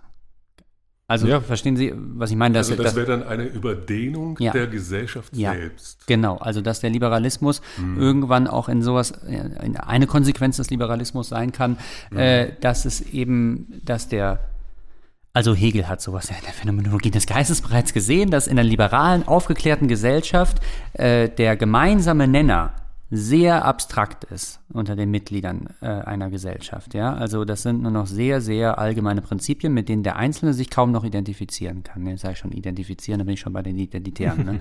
ähm, ja, noch nicht zwangsläufig. Ja. äh, und dass wir jetzt irgendwie sozusagen, das meinte ich ja eben, das wurde dann, das wird beklagt anscheinend heute, dass man eigentlich das nicht mehr spürt, inwiefern man als Individuum Teil einer Gesellschaft ist. Ja, und äh, deswegen eben dieser kritische Blick jetzt mal auf, auf Plessner kann dieses ganze, diese ganze Vorstellung von diesem Nolli Metangere der Seele, ja, dieser Unberührbarkeit und auch dieser Vermeidung auch von, von Affekten und von Gefühlen mhm. und so, äh, kann das eben nicht auch dann zu einer starken Erkaltung der gesellschaftlichen Gesamtstruktur führen. Ja, aber nur wenn man die Gemeinschaftsform ausblendet. Ja. Also, also sozusagen, ich, das ist immer noch das bessere aber Übel. Ich, ich würde jetzt die Frage dann auch nochmal an Sie, an Sie zurückgeben. Das wenn, bessere Übel, ja. wenn wir kein fundamentales Problem haben, dann haben wir ja noch die Gemeinschaftsform im Gesellschaftlichen integriert. Und da würde ich wirklich sagen, das ist doch schwierig, die aufzuweisen. Und das wäre ja aber gerade dann eben ein Problem ja. des Plessnerschen Bildes, wenn das nicht mehr funktionieren würde. Ja, das wäre ein Problem. Aber ist das nicht ein Problem auch der, äh, des, des Anspruchs dieses Textes, dass er nämlich auf der einen Seite den Anspruch hat, Diagnose zu sein? Ja. Und historische Lösung. Diagnose und, ja. und Lösung und ja. auf der anderen Seite aber ein allgemeines Konstrukt. Mhm. Weil ich dachte, wir hätten einigermaßen doch Übereinstimmung erzielt ähm, mit der These, dass dieser Text eigentlich grundsätzlich anthropologisch mhm. begründet ist. Ja. Und das heißt ja doch, dass die Notwendigkeit von Gesellschaft aus der Struktur des Menschen hervorgeht. Ja, ja, absolut. Und, und das ist offensichtlich ja eine Konstante und die ja. ist nicht ich würde jetzt, ich würde jetzt natürlich ja. auch nicht sagen, äh, wir sollten heute deswegen irgendwie fordern, die Gesellschaft abzuschaffen, mal abgesehen davon, dass das irgendwie schon rhetorisch schwachsinnig anmutet. Ja, und ähm, auch ausgeschlossen ich, ist. Ich, würde, ich, ich ja, würde ja. eben sagen, auch Bruno, wie du es eben äh, ähm, formuliert hast, dass wir sozusagen die gesellschaftliche Logik in einer Weise überstrapazieren können, die dann nicht gleich den mhm. radikalen Gegenruf äh, äh ja. Äh, lauten lassen ähm, sollte, ne? sondern aber eben die Frage, äh, äh, wenn wir gucken, Plessner, wogegen Plessner sich wendet, ist ganz klar. Und das ist aber in eine Zeit eingebettet. Mhm. Und ähm, sein Ruf ist quasi noch verständlicherweise der nach einem Mehr von Gesellschaft. Mhm. Könnten wir den heute guten Gewissens und wogegen würde der sich heute richten, nochmal so mhm, mh. rufen können? Mhm. Ja, also auf jeden Fall haben Sie absolut recht. Das Ganze äh, steigt und fällt eben mit diesem Begriff der Seele, den wir jetzt ja auch öfter dann äh, paraphrasiert haben. Ja, und äh, wenn wir das kaufen, dann müssen wir auch eigentlich sozusagen die gesellschaftlichen Konsequenzen kaufen, die Plessner damit verknüpft. Ne? Also das ist sozusagen, ja. Plessner beschreibt ja einfach nur sozusagen die artgerechte Pflege dieser, mhm. dieser Seele. Ja, genau. ne? was, was ist eigentlich dem Menschen artgerecht? Ja. Äh, was gleicht ähm, genau. auch das Gewaltsame der menschlichen Natur Absolut, aus ja. gegeneinander? Ja. Aber, und man könnte, wie gesagt, das ist jetzt nicht ähm, ausgearbeitet, aber man, man, oder man merkt jedenfalls, man müsste dann, wenn man das kritisiert, auch Blessners anthropologisches, anthropologischen Kerngedanken in einer gewissen Weise konstruieren, wenn wir uns auf den jetzt mal beschränken, so wie er ungefähr hier in der Grenzschrift vorgetragen wird. Ähm, also das Wesen des Menschen als, als, als Mehrdeutigkeit. Ähm, Gründlichkeit. Eine Kritik daran wäre ja nochmal irgendwie ganz handfest, ähm, ohne mich dann jetzt ideengeschichtlich auf eine andere Position festzulegen. Aber wir haben doch auch menschliche Bereiche, und da würde ich nochmal sagen, ähm, das sind Bedürfnisse, die wir auch im Alltag immer überall spüren, also irgendwie diesen Begriff des Bedürfnisses nochmal, äh, die nach ganz eindeutiger ja. äh, Tilgung, Behandlung, äh, Befriedigung verlangen. Mhm. Ja? Ja. Also wir, ne, und natürlich, Plessner ist auch psychoanalytisch informiert und so weiter, er weiß das, aber ähm, wäre das Problem auf Soziale übertragen, dass wenn wir das, wenn wir den Menschen im Gesellschaftlichen nur mehrdeutig gelten lassen wollen und meinen, nur so würde ihm gerecht. Mhm ja, ähm, wäre, hm. wäre das nicht ein großes Problem? Also auch, ja, wo sich sowas in Politik das umsetzt. Das ist ein Problem, aber das ist ja nicht die Konsequenz aus der Lessnerschen Anthropologie. Also wenn wir es jetzt mal vielleicht auf die äh, Begrifflichkeit später nochmal kurz beziehen, exzentrische Positionalität heißt ja doch gleichzeitig, dass der Mensch immer auf Positionalität angewiesen ist.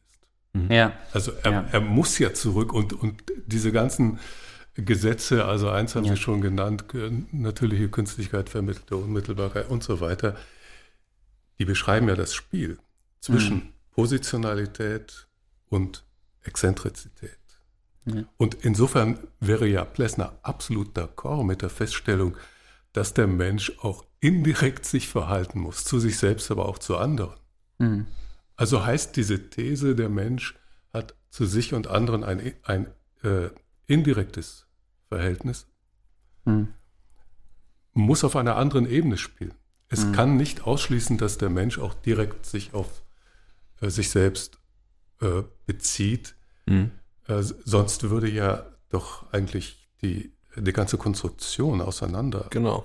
Fallen. Und das wäre ja der pureste Rationalismus. Mindestens mhm. im Ton der Grenzschrift, um das nochmal jetzt vielleicht vereinfachend runterzubrechen. Das Gesellschaftliche fordert den indirekten Bezug aufeinander. Das ist ein menschliches Bedürfnis.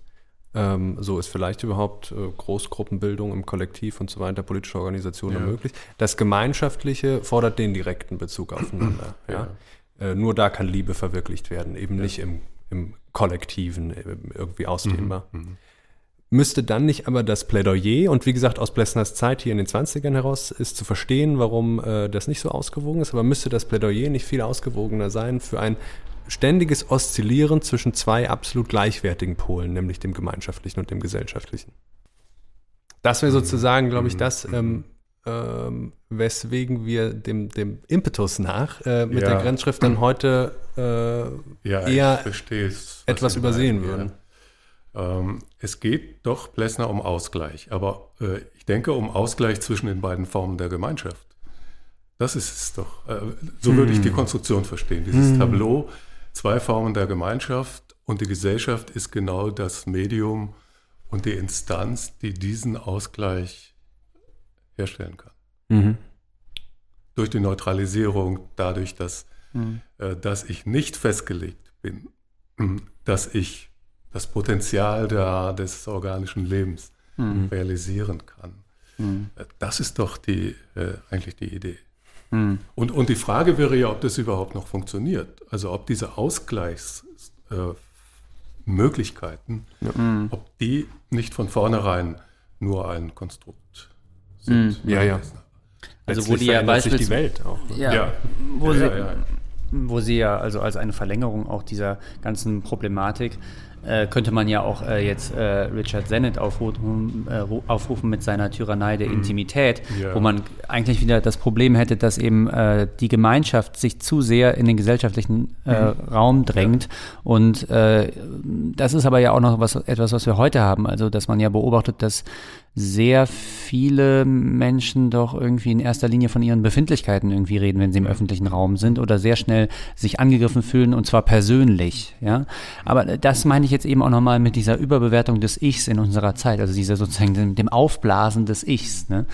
Äh, ja, hinter dem aber eine, womöglich eine reale Not steckt, ne? Ja. Aber und das ordnen Sie aber der Gesellschaft zu, das Aufblasen des Ichs. Ja, weil das, das, das wäre die Reaktion ja. auf ein zu viel an Gesellschaft, ja. gesellschaftliche Logik. Ja? Also ja. wenn wir sozusagen, ja, das um jetzt ist mal irgendwie so ein Bild zu fassen, das muss man vielleicht um, nochmal klar kriegen. Das, genau. Ja, abschließend nochmal ähm, ein Bild zu zeichnen, wäre ja ähm, der Gesellschaftsmensch nach Plessner, der morgens das Haus verlässt und äh, Amt und Würde bekleidet und äh, seine Maske trägt und seine Rolle spielt und so weiter, der mhm. kommt abends nach Hause und jetzt ist vielleicht in einem ganz traditionellen Bild von einer ziemlich statischen Gesellschaft, die vielleicht auch eher eine historische Ausnahme ist, nämlich irgendwie so das Deutschland der Nachkriegszeit oder so, ähm, denkbar, dass das funktioniert, dass er dann abends wieder nach Hause kommt und das alles einfach ablegt und ab diesem Moment dann auch, ja, und da könnten wir jetzt nochmal sagen, äh, anders lebt, ja, nämlich irgendwie sofort quasi in das Gemeinschaftliche hinein kann.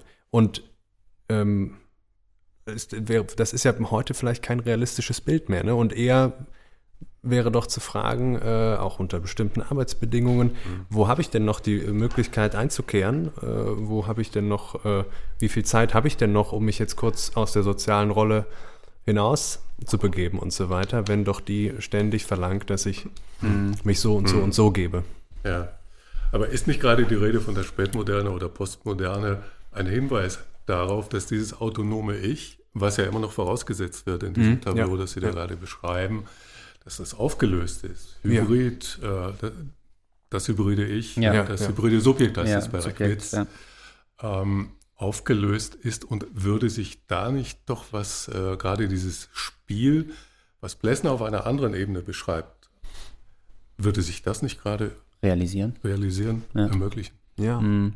Wenn das hybride Ich äh, schon die gewisse Bedürfnisse vielleicht abgelegt hat und wenn die dann adressiert werden oder wenn die adressiert werden könnten von dem, von dem, ja. von dem Spiel. Also insofern wäre also wirklich äh, jetzt äh, etwas äh, spekulativ, aber könnte man vielleicht doch sagen, dass, dass die ideale Realisierung dieses Modells in der Postmoderne liegt. Ja, ja. Das ja ich meine, Aufgelöste, das ja, nicht mehr da haben Sie das souverän Ja, moralische Subjekt, ja, das plurale Subjekt, Ja, das, äh, das nicht schillernde, mehr, oszillierende, genau, das nicht mehr ständig springende- fragt, wer bin ich, ja, ja. sondern äh, das damit umgehen kann, mit der Ja. Pluralität, mit Ja. den Masken, das auch kein Problem hat, Hm. mit der Oberflächlichkeit. Ja, oder Ja, ist ja. das einfach das, äh, das, der Typus des Burnout? Oder das, äh, Und das wäre mal alternativ Das zu wäre die. Alternative. Ja. Also äh, lässt sich Ja. das Das sozusagen wäre wiederum die artgerecht Das wäre organisieren. die Alternative, ja. Mhm. Ja. Tatsächlich. Ja, weil das wäre dann wieder auch, was die Identitären dann einklagen. Ne? Es gibt sozusagen, es gibt kein Leitbild, es gibt keinen Halt in der Gesellschaft Ja. und so und alles fließt und Ja. so. Ne? Wo Und werde ich Plessner sagt, aufgefangen? Ja, Wo Ja. als hybrides Subjekt? klar. ja, ne? Wo kann ich denn natürlich fließt das, weil äh, die Form sozusagen des Subjekts ist selbst eine flüssige. Ne? Also sie ist äh, der Vollzug äh, ihrer, also eigenen, sie ist ihr eigener Vollzug. Ne? Sie muss sich permanent so herstellen. Ja, aber ja, ich finde, das trifft gut eigentlich die Konstellation der Postmoderne und ihren Subjektbegriff. Ja. Ja. Wollen wir Aber- damit schließen? Ja, noch langsam. einmal um eine letzte Verwirrung vielleicht.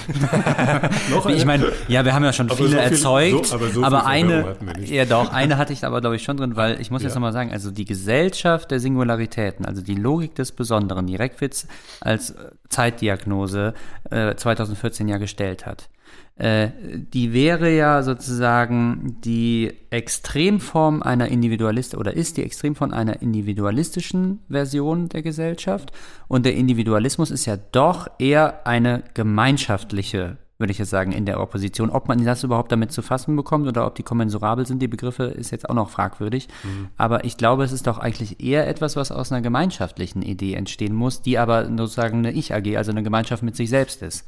Ja, das, das hatte ich im, im Vorgespräch wie- ja dann auch schon gesagt. Äh, Vielleicht liegt wirklich in, in dem Individualismus, der, würde ich sagen, gesellschaftlich produziert ist. Ja. Der Umschlagspunkt, wo das, Indi das auf sich selbst zurückgeworfene Individuum merkt, dass, sich, dass das eigentlich nicht reicht. Ja. Und ähm, ein Beispiel wäre dann, dass dort das, das Ganze versucht, sich auch wieder politisch zu artikulieren, in dem Moment, wo das Gemeinschaftsbedürfnis erkannt wird. Und dann schlägt es um, zum Beispiel in diese Logik des Identitären. Die, das wäre in, in, in, in dem, was, was Plessner unter Gemeinschaft fasst. Äh, der Individualismus passt aber zum Liberalismus. Das Fass machen wir jetzt nicht mehr auf. Nee, nee. Aber ja. ähm, Ja. natürlich trägt Plessners Charakterisierung der Gesellschaft, so sehr sie anthropologisch gestützt ist, ähm, auch ganz klar die, äh, äh, die Konturen äh, eines teilweise ziemlich klassischen Liberalismus. Ja. Übrigens ja. noch äh, einen letzten, letzten Querverweis, den ich mir nicht nehmen lassen möchte. Äh, diese ganze Idee des, äh, der dynamischen, des dynamischen Subjekts, ja, des Fließenden, äh, die kommt ja auch nochmal, finde ich, in der Zeit, also Leten hat das ja auch gemacht in seinem Aufsatz, dass er im Grunde zeigt, dass ja diese Theorie doch ihr Komplement auch in der Literatur des Fond des Siècle hat. Und dann wäre aber vor allen Dingen ein, äh, das, das Hauptwerk von Robert Musil heißt ja Der Mann ohne Eigenschaften. Und was ja im Grunde hier dem Subjekt der Moderne doch attestiert wird, ist ja eine Art von Eigenschaftslosigkeit. Ja, also weil es erschöpft sich niemals irgendwie in einem Urteil oder in einer einzelnen Charakterisierung, einem Attribut oder so, sondern es äh, hebt es zugleich wieder auf und äh, ähm, geht wieder zu einer neuen Form über. Ne? Also Ja, man, so man könnte sagen, es identifiziert sich nie mit sich selbst, indem es zum Beispiel eindeutig irgendwie. Ja, es identifizi äh, Äußert, identifiziert sich mit sich selbst im anderen. Ne? Also es wird ja sozusagen über das andere kommt es ja zu sich selber. So ist das ja immer gedacht. Ne? Also in der Rolle äh, begegne ich mir selbst und äh, ja. ja. Aber da wäre doch noch vielleicht ein letztes Stichwort der Doppelgänger bei Lessner. Ja, Ist das das nicht die Lösung des ich bin, de, ich bin auf der einen Seite derjenige, der eine Rolle spielt. Ich weiß aber, dass ich mich in der Rolle nicht habe ja, und gehe aber in der Rolle nicht auf. ja. Ich weiß, dass ich auch noch was anderes bin. Und dann würde doch die, die Freiheit darin bestehen, in diesem Differential. Ja. Ich weiß, dass ich verschiedene Rollen spielen ja, kann. Ja. ja, und also äh, das passt jetzt so. auch noch mal besser auf die Postmoderne, weil die Postmoderne ist nun mal wirklich gerade die, die auf den Begriff der Differenz eben setzt ja. und nicht auf den Begriff der Identität. Ja, Ja, genau das. also, ja. Performance könnte man auch noch Ja, einbringen. ja, ja, ja. Also äh, das äh, fände ich Genau. eine spannende Idee. Ja. Den Plessner. Plessner als Postmodernist. Ja, gut, dann, dann belassen wir es dabei, würde ich sagen. Ausgerechnet ja. den frühen Plessner. Ja. Alles klar. Ähm, dann bedanke ich mich schon mal sehr herzlich. Ja, ich bei mich auch. Ja. Vielen Dank. Vielen Dank. ja, es war sehr schön, dass Sie gekommen sind. Und Spannendes Gespräch ja. mit Perspektiven. Ja, mit Perspektiven, genau. Richtig, der Postmoderne. Ja. Eine, eine Perspektive, der postmoderne Plessner, genau, der, der wird bleiben. Ähm, eine Perspektive äh, werden wir, Bruno, mit Karl Jaspers in der zweiten Folge Ah, mhm. in ein paar Tagen nochmal Ja. in den Blick nehmen.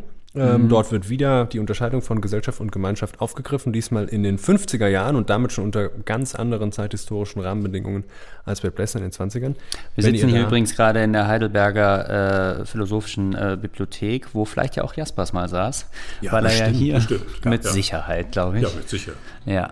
Äh, also das heißt, das passt, dass wir Das dann auch passt. hier über Jaspers sprechen. Dann atmen wir jetzt nochmal diesen historischen Geist und Ja. entlassen uns selbst und euch da draußen.